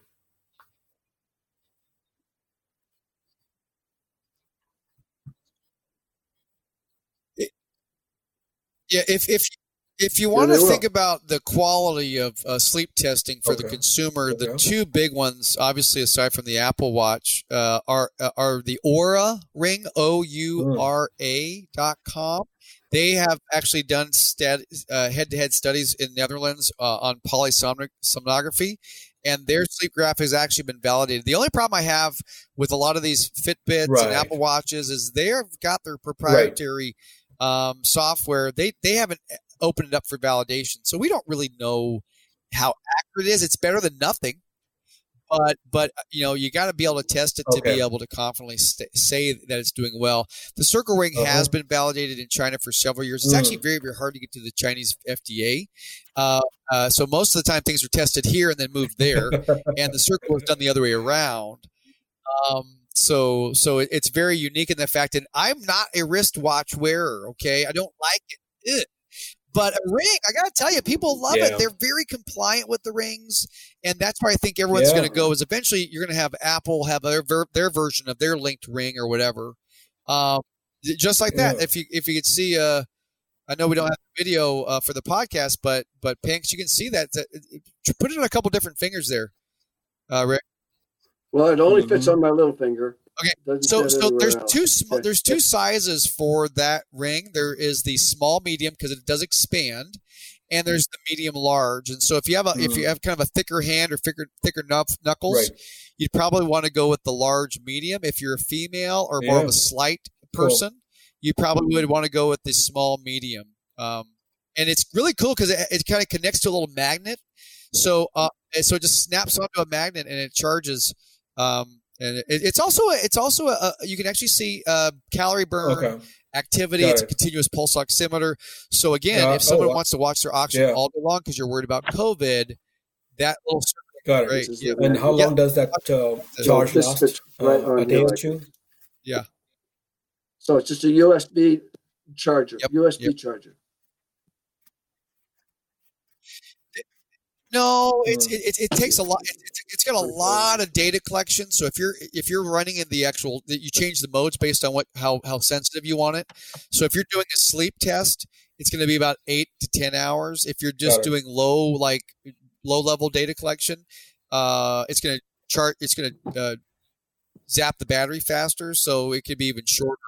But it takes about a half an hour to charge it. Uh, you you have at least you know maybe 18 Yeah, hours of normal um, use. But if you're Uh, going to use it for the sleep assessment, going to give circle use the app to turn it right? on, it'll probably go eight hours to 10 hours.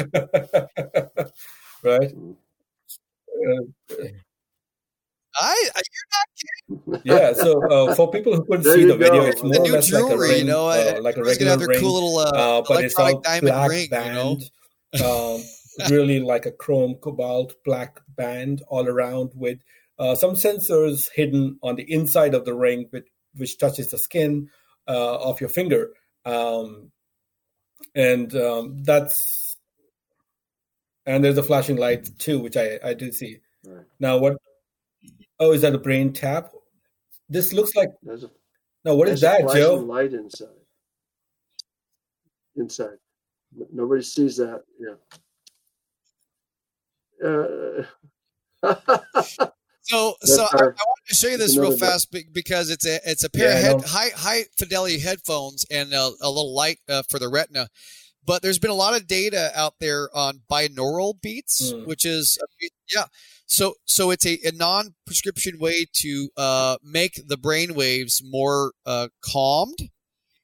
And uh, Dr. Porter's done a lot of research on on binaural beats. He's a pre- pretty world renowned uh, NLP or neuro linguistic processing uh, uh, Mm. specialist, and he's put together a whole series of uh, Mm. yeah on on the auditory um, sort of programs, and it can Right. help with like weight loss. It helps with insomnia. They have a program for dentistry, so if you, know, you have a really anxious patient, you have them put this on and listen to it uh, for 20 minutes before the procedure. It actually really calms down their anxiety, and yeah, yeah, it's pretty cool, and and it's it's something you can put in the office and use.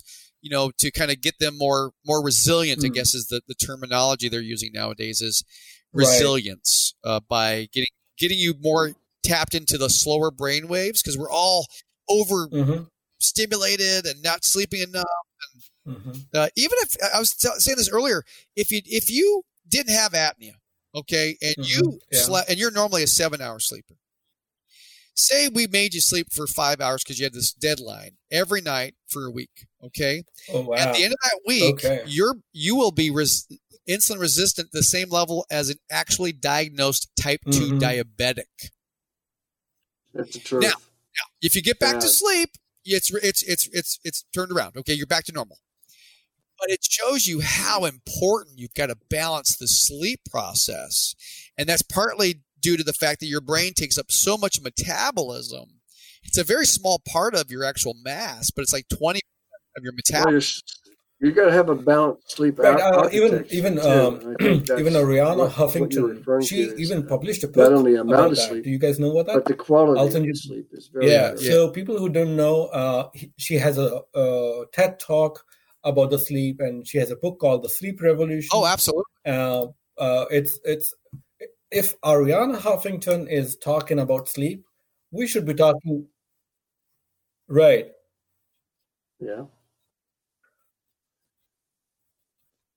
Okay. But Why we sleep is another one. Yeah. She's also talking about these guys. Oh, okay. I, I like these guys a lot. They're called Defender Shield. Oh, They, okay. they actually make a series. You see this here? These are readers uh, Oh. that I'm wearing right now. It's it's uh it's a little snap on, right? but essentially this actually blocks the glare from um, from the, the the computer. But more importantly, it's blue blocking. So blue is a great wavelength in the morning because it tells your brain it's a cue. Yeah. The, the fancy word Zeitgeber. You know, you have these cues throughout the day, the 24 hour cycle. It's telling you whether it's worth being awake or asleep. And some things, uh, right. one of the most powerful ones are light exposure. And it turns out that all this high efficiency lighting, the LED is very, very mm. bright and on the blue wavelength. And so that's actually suppressing melatonin excretion when it's supposed to start right. to climb in the evening. And so she's a big fan of wearing blue blockers if you're ever exposed to an oh, iPad or TV after about five in the evening, because if you block it, you're going to help your natural progression of melatonin. And yeah, and that's right, the environmental right. medicine stuff that we we didn't really realize until fairly recently because it's so new. It's it's it's been thrust upon us so quickly. it's so ubiquitous so, that no one's so, been able to um, test. Uh, for the, those who couldn't see the, the video, it's more or less like, like, Bluetooth. Uh, There's a whole other uh, conversation. Glass shields, uh, which actually snaps on your glasses. You know, your regular glasses, um, and then it actually blocks the blue light and increases the melatonin um, which increases towards the end of the day so that you can go back to sleep easy. Uh, probably more uh, important for people who have insomnia, who doesn't get sleep, uh, just to get back to the, the zone of sleep, I should say. Um, and it helps in circadian.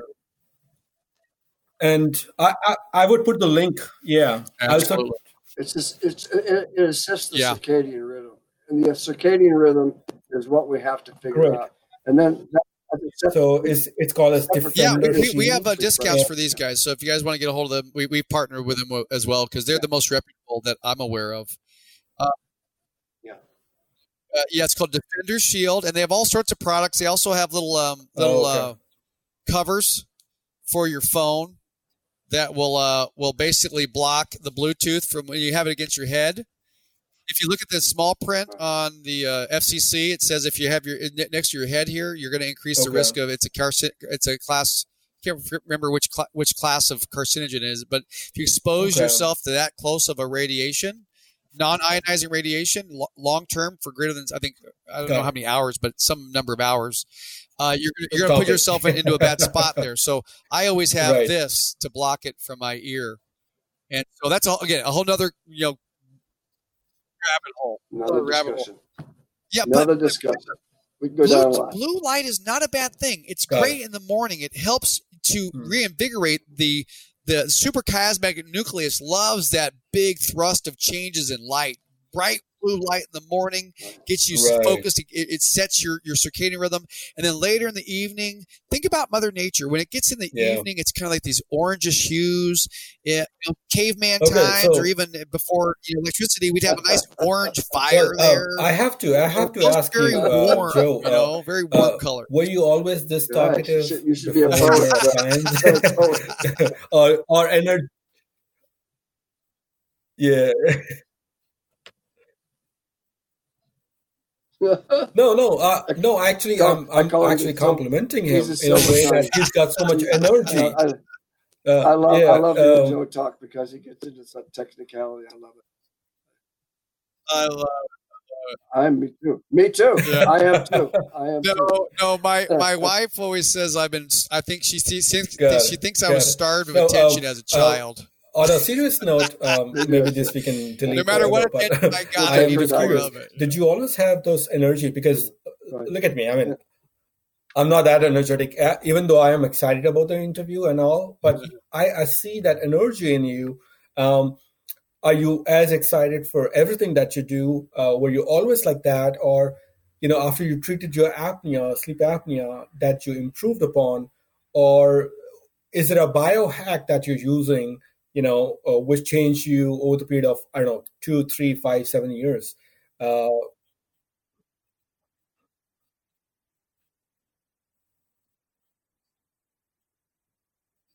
Uh, I I gotta say it, it's it's a, a combination of uh, mm. contributions there. I, you're absolutely right. I mean, about 2014, I got really into the right. biohacking area. Um, you know, I was always pretty. I, I, was always pretty athletic and always felt fairly health conscious. Uh, but um, until then, I was having a couple of pounds hard to lose, and so so I've been intermittent fasting for years. I've been time restricted eating, which is also a circadian based process. Always supplementing. Supplementing. I, I, drink hydrogenated water, which is another anti-inflammatory. Mm-hmm. I try to manage my stress. Um, I exercise regularly. I, but I got to tell you, after, out of all the oh, hacks oh, okay. I've done, and I technically don't really have apnea. I have upper airways resistance, so I would have been lost I would have been mm. lost in this in the standard uh, of care here. But I got to tell right. you, ever since a child, you know, I wish I would have been diagnosed. I was a mouth breather, allergies, uh, always needed sleep. I was prone to cold sores. When I when I was 32 and I accidentally got looked at yeah. for airway, I thought, you know what, I'm in sleep. Okay. I should try something. You know, I tried the CPAP. It was a horrible experience for me, even though I was managing CPAP every day for patients. That's what got me in the dental appliances. Once oh, I started wow. wearing the dental appliance, yeah, yeah in my 30s, I used to wake up all the time looking at the clock, mm. going, "Why am I awake?" I would go right back to sleep, but why do I wake mm. up? And I probably get up to pee two or three times a night. As in my 30s, there were no prostate problems. Yeah, right? I did that too. And also, yeah. my problem yeah. is, is I was at, I was mm. like uh. Adamant that if I didn't get my sleep, I was really grouchy and I had to get that eight hours sleep, you know, to function. And if I did, my, my immune system go, and then the cold sores would pop up. So ever since I've been wearing a dental appliance, even though it's the mildest of sleep disorder breathing, I, my life has changed. I can't remember that guy who used to wake up all the time. I don't ever get up to pee. I feel fantastic. I get by with yeah. seven hours of sleep where it used to be eight hours of sleep. And if I get six hours, I don't get punished as badly, you know, mm. um, mm. as before that. So I got to say, that's that's that. also what Rick's been going through, and that's so my experience you know? too. Mm. Right. I thought I had a prostate problem, and I didn't. It was sleep apnea. I'm not kidding. It yeah. was like I was up three or four times oh, a night, nice. and it was just ridiculous. I was taking these prostate herbs and stuff. When I finally got, treated for the sleep apnea, I sleep no, at night. And, go ahead, uh, go ahead. Maybe once in a while I'll wake up once a night, but it's just amazing how much better I feel. I yeah. don't get up. It's amazing. Well, and I, yeah. I think I think Rick too. You know, uh, this is a thing that I always ask patients when they've been. To, they've probably been to, by, to the urologist by the time they've seen me for sleep apnea, and, and they've been on you know uh, prostate pills. Yeah. And I say, uh, do you uh. dribble during the day with your urination? Do you have hesitancy? Do you have urgency? No, no, no. I have no problems with the day. Well, that's not your prostate. You know, it's mm-hmm. it's it's the sleep apnea causing the adrenaline levels, and what happens? The connection here is as you're developing more and more hypoxia, okay, the kidneys actually spill out a lot of neurohormones in relationship to blood pressure. And don't forget, during an apnea, an average apnea, okay, 10 seconds is the book, right? The, the, the mm. minimum of an apnea is 10 second pause of breathing. I don't ever see 10 seconds. I see 30 seconds. I see 45 seconds. I see a minute, okay? That's okay. not any fun at yeah. all. And during those apneas, they're struggling. They're involuntarily. Mm-hmm. If you ever mm. watch a video of someone having sleep apnea, you'll watch them kind of struggle and wow. during struggles, we've, wow. we've checked the blood pressure, mm. right? Blood pressure is 120 over 80 or less.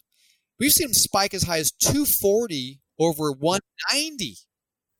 Mm. Now, intrathoracically, your baroreceptors are going, ah, and your kidneys are like, there's something wrong, something wrong. Mm. And so now you have all this spilling, right, of angiotensin, tensinogen, and then you have the angiotensin uh, converting enzyme. All these things are going on in the kidney, trying to tell your body get get the fluid off, get the fluid off, and so it's actually filling the kidney. The kidney is actually more active. It's filling the bladder faster in response now, to stress hormones. Um, no, so I think this, this I was just joking, but uh, you know, I think uh, this is a good uh, uh, way of somebody to get into uh, somebody to get into sleep apnea. It's a good reason for them to uh, get into listening to your own story. But uh, on the flip side, um, or without including yourself, do you could do you want to either of you uh, or both uh, can tell me one of the patient's experience which changed dramatically, you know, from from ABC to whatever they. Yeah, yeah.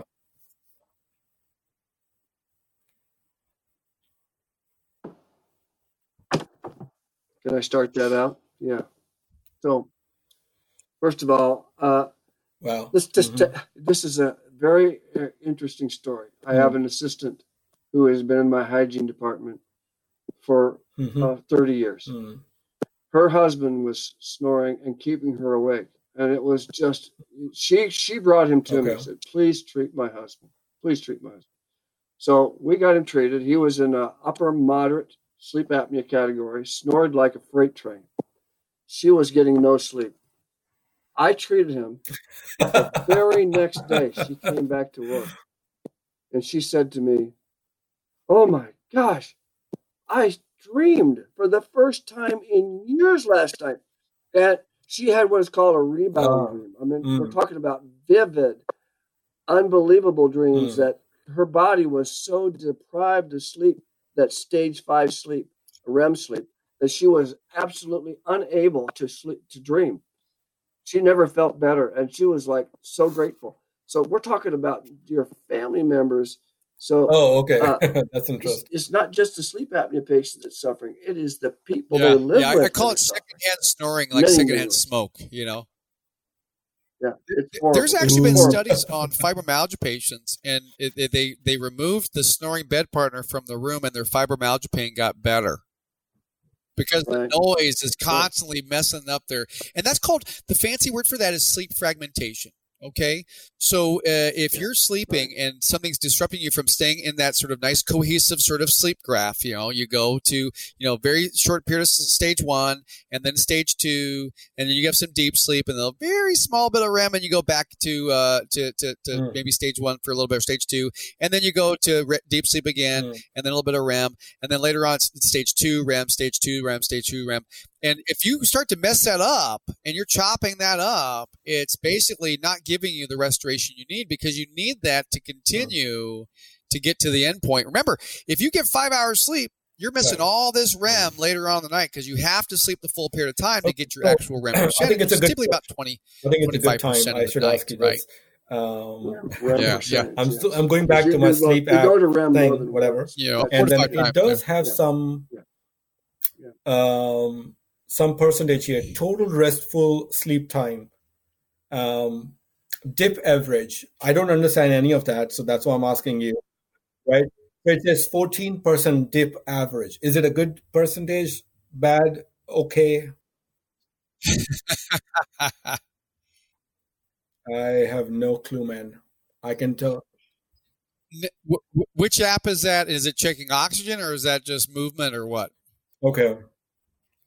See, that's that's yeah, that's the problem with some of those apps is that's not actually terminology mm-hmm. that we mm-hmm. would use in sleep uh, sleep environments. So if you're talking about dip average, I'm thinking, well, maybe his pulse ox, if you're using a pulse oximeter and your average drop, uh, say, so Medicare calls it apnea or hypopnea if you have a, well, apnea if it's a 100% coverage, uh, closure or 90%. Okay. But if you have a hypopnea, you need at least four four percent drop in oxygen from your baseline and a change in the airflow yeah. pattern. Okay, for hypopnea. So so if you had a dip of four percent or five percent or six percent, I'd be like, yeah. oh my god, get that guy um, treated because he's having some bad you and maybe you in. You know? yeah. So I don't know what they're referring to as the dip, and that's what that's the problem there. Yeah, yeah, email, email it to me. Well, and I was wondering too, you know, is there an opportunity to do like questions? I'm sure people have follow up questions, or and question, we can always uh, field those. You know, we have a submission form uh, on uh, amenable to uh, smg2.net, uh, not sleep .com, apnea, was not amenable to go there for whatever reasons. As you said, you know, uh, he travels. Um, what is what could we do for them? Uh,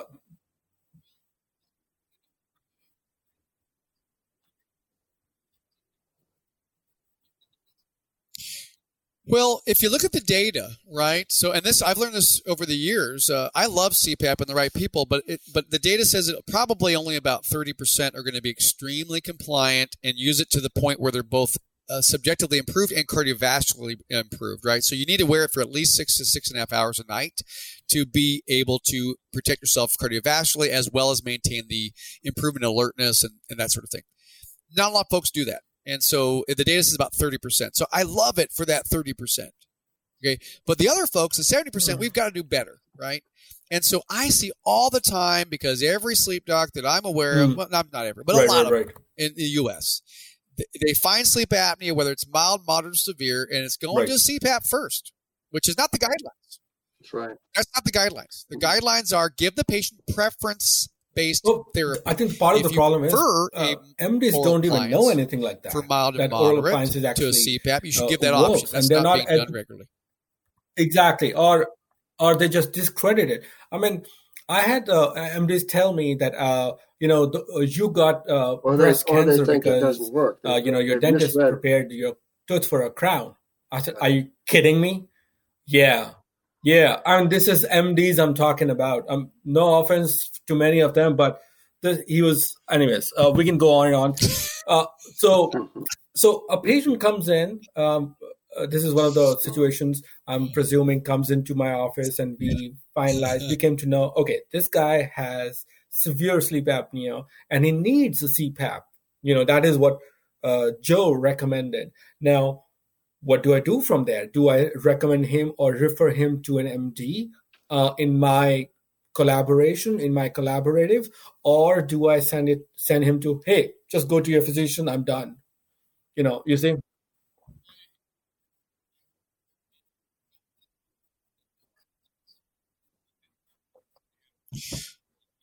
Yeah, if, DME. If you have a prescription, it goes to the DME company. Now, again, dentists who deal with uh, Medicare patients, they have to register as a DME company. So, as a DME company, uh, it sounds okay. like as long as you have a prescription and you're f- trained in CPAP therapy, you could likely dispense it as well. Uh, some some some folks need to have respiratory therapists on staff, or you have to be a licensed uh, medical clinician, like a nurse practitioner, PA, Okay, so phys- uh, MD, DO. what if somebody doesn't want Um, to get into depending on the state. you know, but in some uh, states, if you're DME DME, you're DME. As long as you have a prescription I got a file. patient. I'm okay to treat mild to moderate, and if and one of the patients is diagnosed with uh, severe, same situation.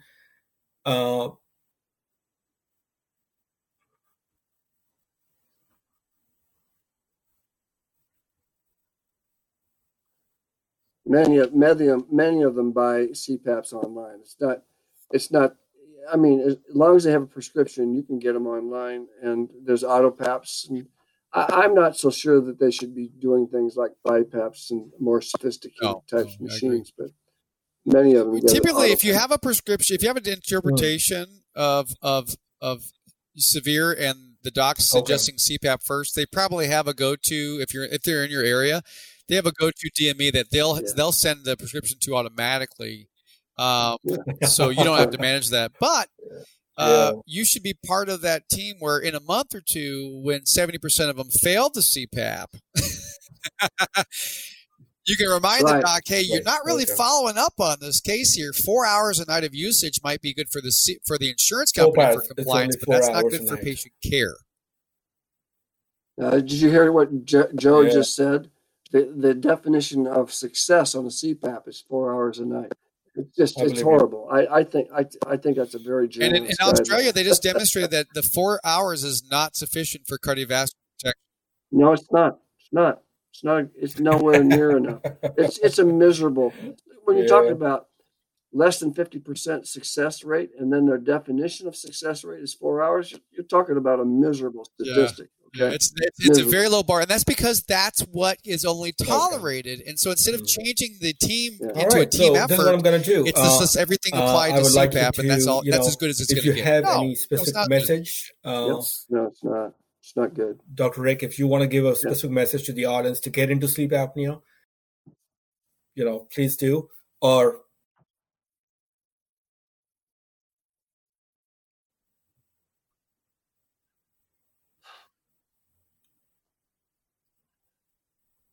If you sleep apnea treatment is not for every dentist. Okay, that's treatment.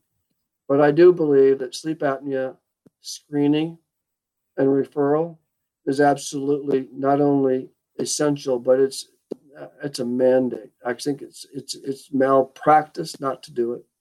And not only that, you're going to help with your dentistry as well. I mean, if you're if you're finding that your implants are falling out, your crowns are breaking, the teeth are being Mm. worn down, their TMJ is hurting, and they're and they're generally having headaches every morning.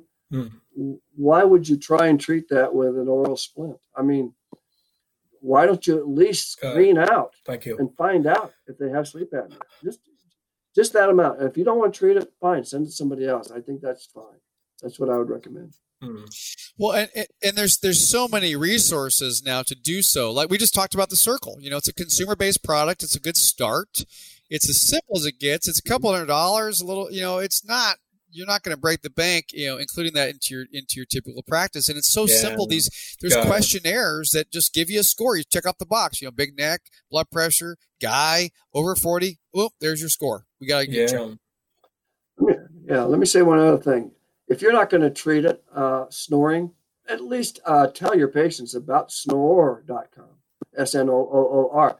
I mean, give them a sixty dollar appliance. See if it helps them out. It'll help their spouse at least, and uh, and and and then this you can buy those in bulk. They have bulk. I have bulk uh, purchasing fees that are you know extremely favorable. So if you want to make a little money with them in your practice, you can. Got it. But I just think that mainly you you ought to just at least supply something that allows the patient to begin their own inquiry into their own sleep disorder. Well, and and uh, uh, even though I'm a dental device manufacturer, I'm familiar with all the device designs. Okay, I've I've utilized all of them. I've worn most of them.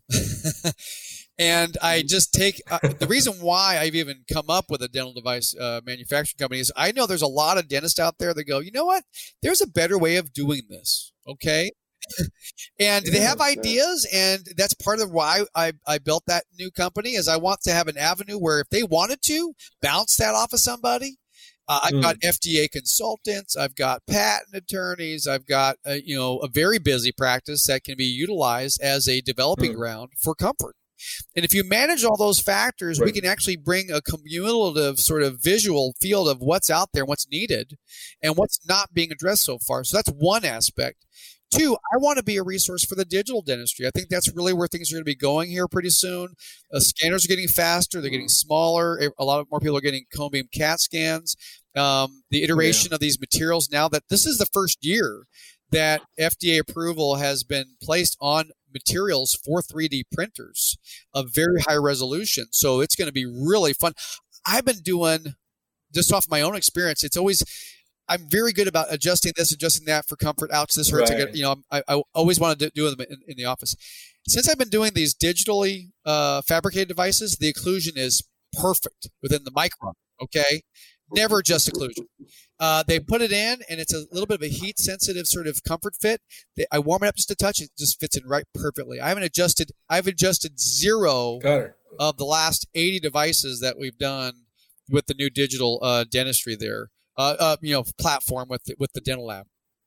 So this is going to make people's yeah, lives happier because, great. as you know, it's not all the factors we've already talked about, but then it's the hassle factor right. of getting that darn thing to fit right? But if it's simple, if your technician or your uh, your assistant's doing yeah. it, your life's happy.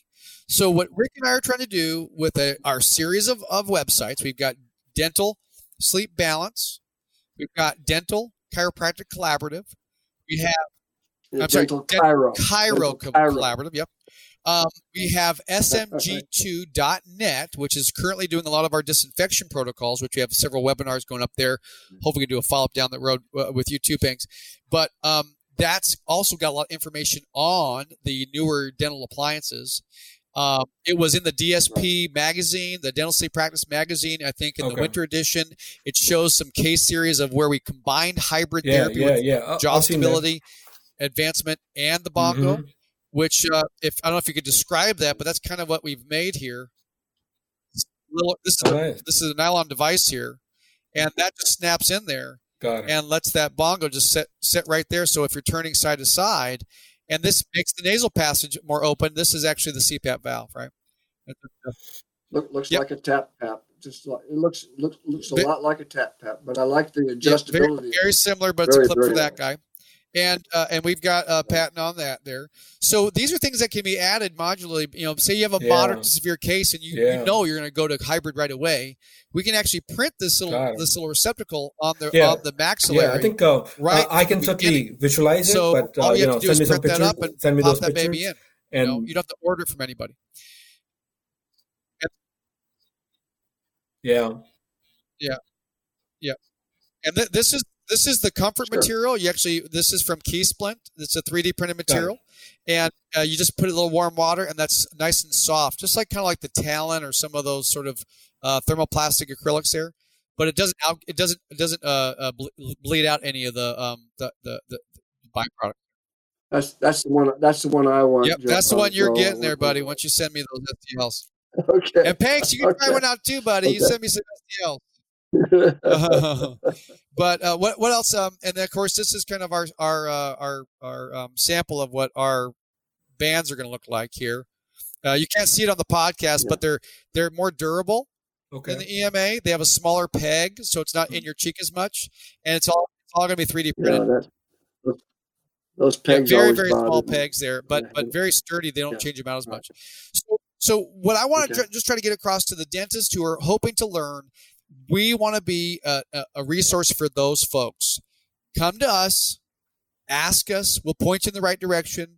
We're not going to try to sell you this this you know. You're not going to have a forty thousand dollar bill. There's the no whiz bang product that you got to buy. You just have to learn basic no, application to start doing this for your patients. Yeah. Right. right. And, and I am dental appliance agnostic. If you like a certain device, I will help you. I just like mine as well. So got it. Got it. Agnostic. Good. I love that. Agnostic. Good. Right. All right. Seems like um. Can, can you guys see, can you guys see my ankylosed uh uh, uh bicuspid right there? Yeah, yeah. Joe, you, you don't have the camera oh, no, down far enough there. Uh, I was thinking when I when I first met you, you need braces, my friend. That's from an expander right there. Look up, look at that, that posterior overjet. Uh, you're you're a mess. You're actual mess. That's from the DNA device, so uh, and the Belfor device. So just know that you're going to deal with okay. occlusion issues after that. So yeah, I keep um I keep talking to my patients and say, you know what, uh, when I'm trying to tell them, hey, you need Invisalign probably, or or you know some proper ortho treatment. I said, and she asked me, and the patient asked me, do I really need it? I said, no. My one of my best patients, sorry, one of my best teachers had the most crooked teeth. He had white hair and the most crooked teeth I saw in life. But he was one of the best teachers. Did he need it? No. no. You you want it? Yes. That's great. That's great. Thank you, Panks, for the interview. Yeah. Hopefully hopefully you felt like you, you learned a lot too. Mm. Yeah. All right. Thank you very much. And thank you. Thank you, Rick. Thank See you, you later. Bye, thanks. Yeah. Would you like to get a really small email a couple times a month to see what hashtag POD is up to? What are we reading? What are we listening to? What are we doing? What's stupid, funny, entertaining, and some weird stuff that we've gotten ourselves into? Then go to podcastsofdentistry.com slash extra. E X T R A. That's right. Podcastsofdentistry.com slash extra and you will get a really small email from us to give you that little extra kick and keep you busy exploring the world we travel. You can also find us on Facebook at podcastofdentistry.com slash Facebook. Thank you for listening. Hashtag POD. And I'll see you inside.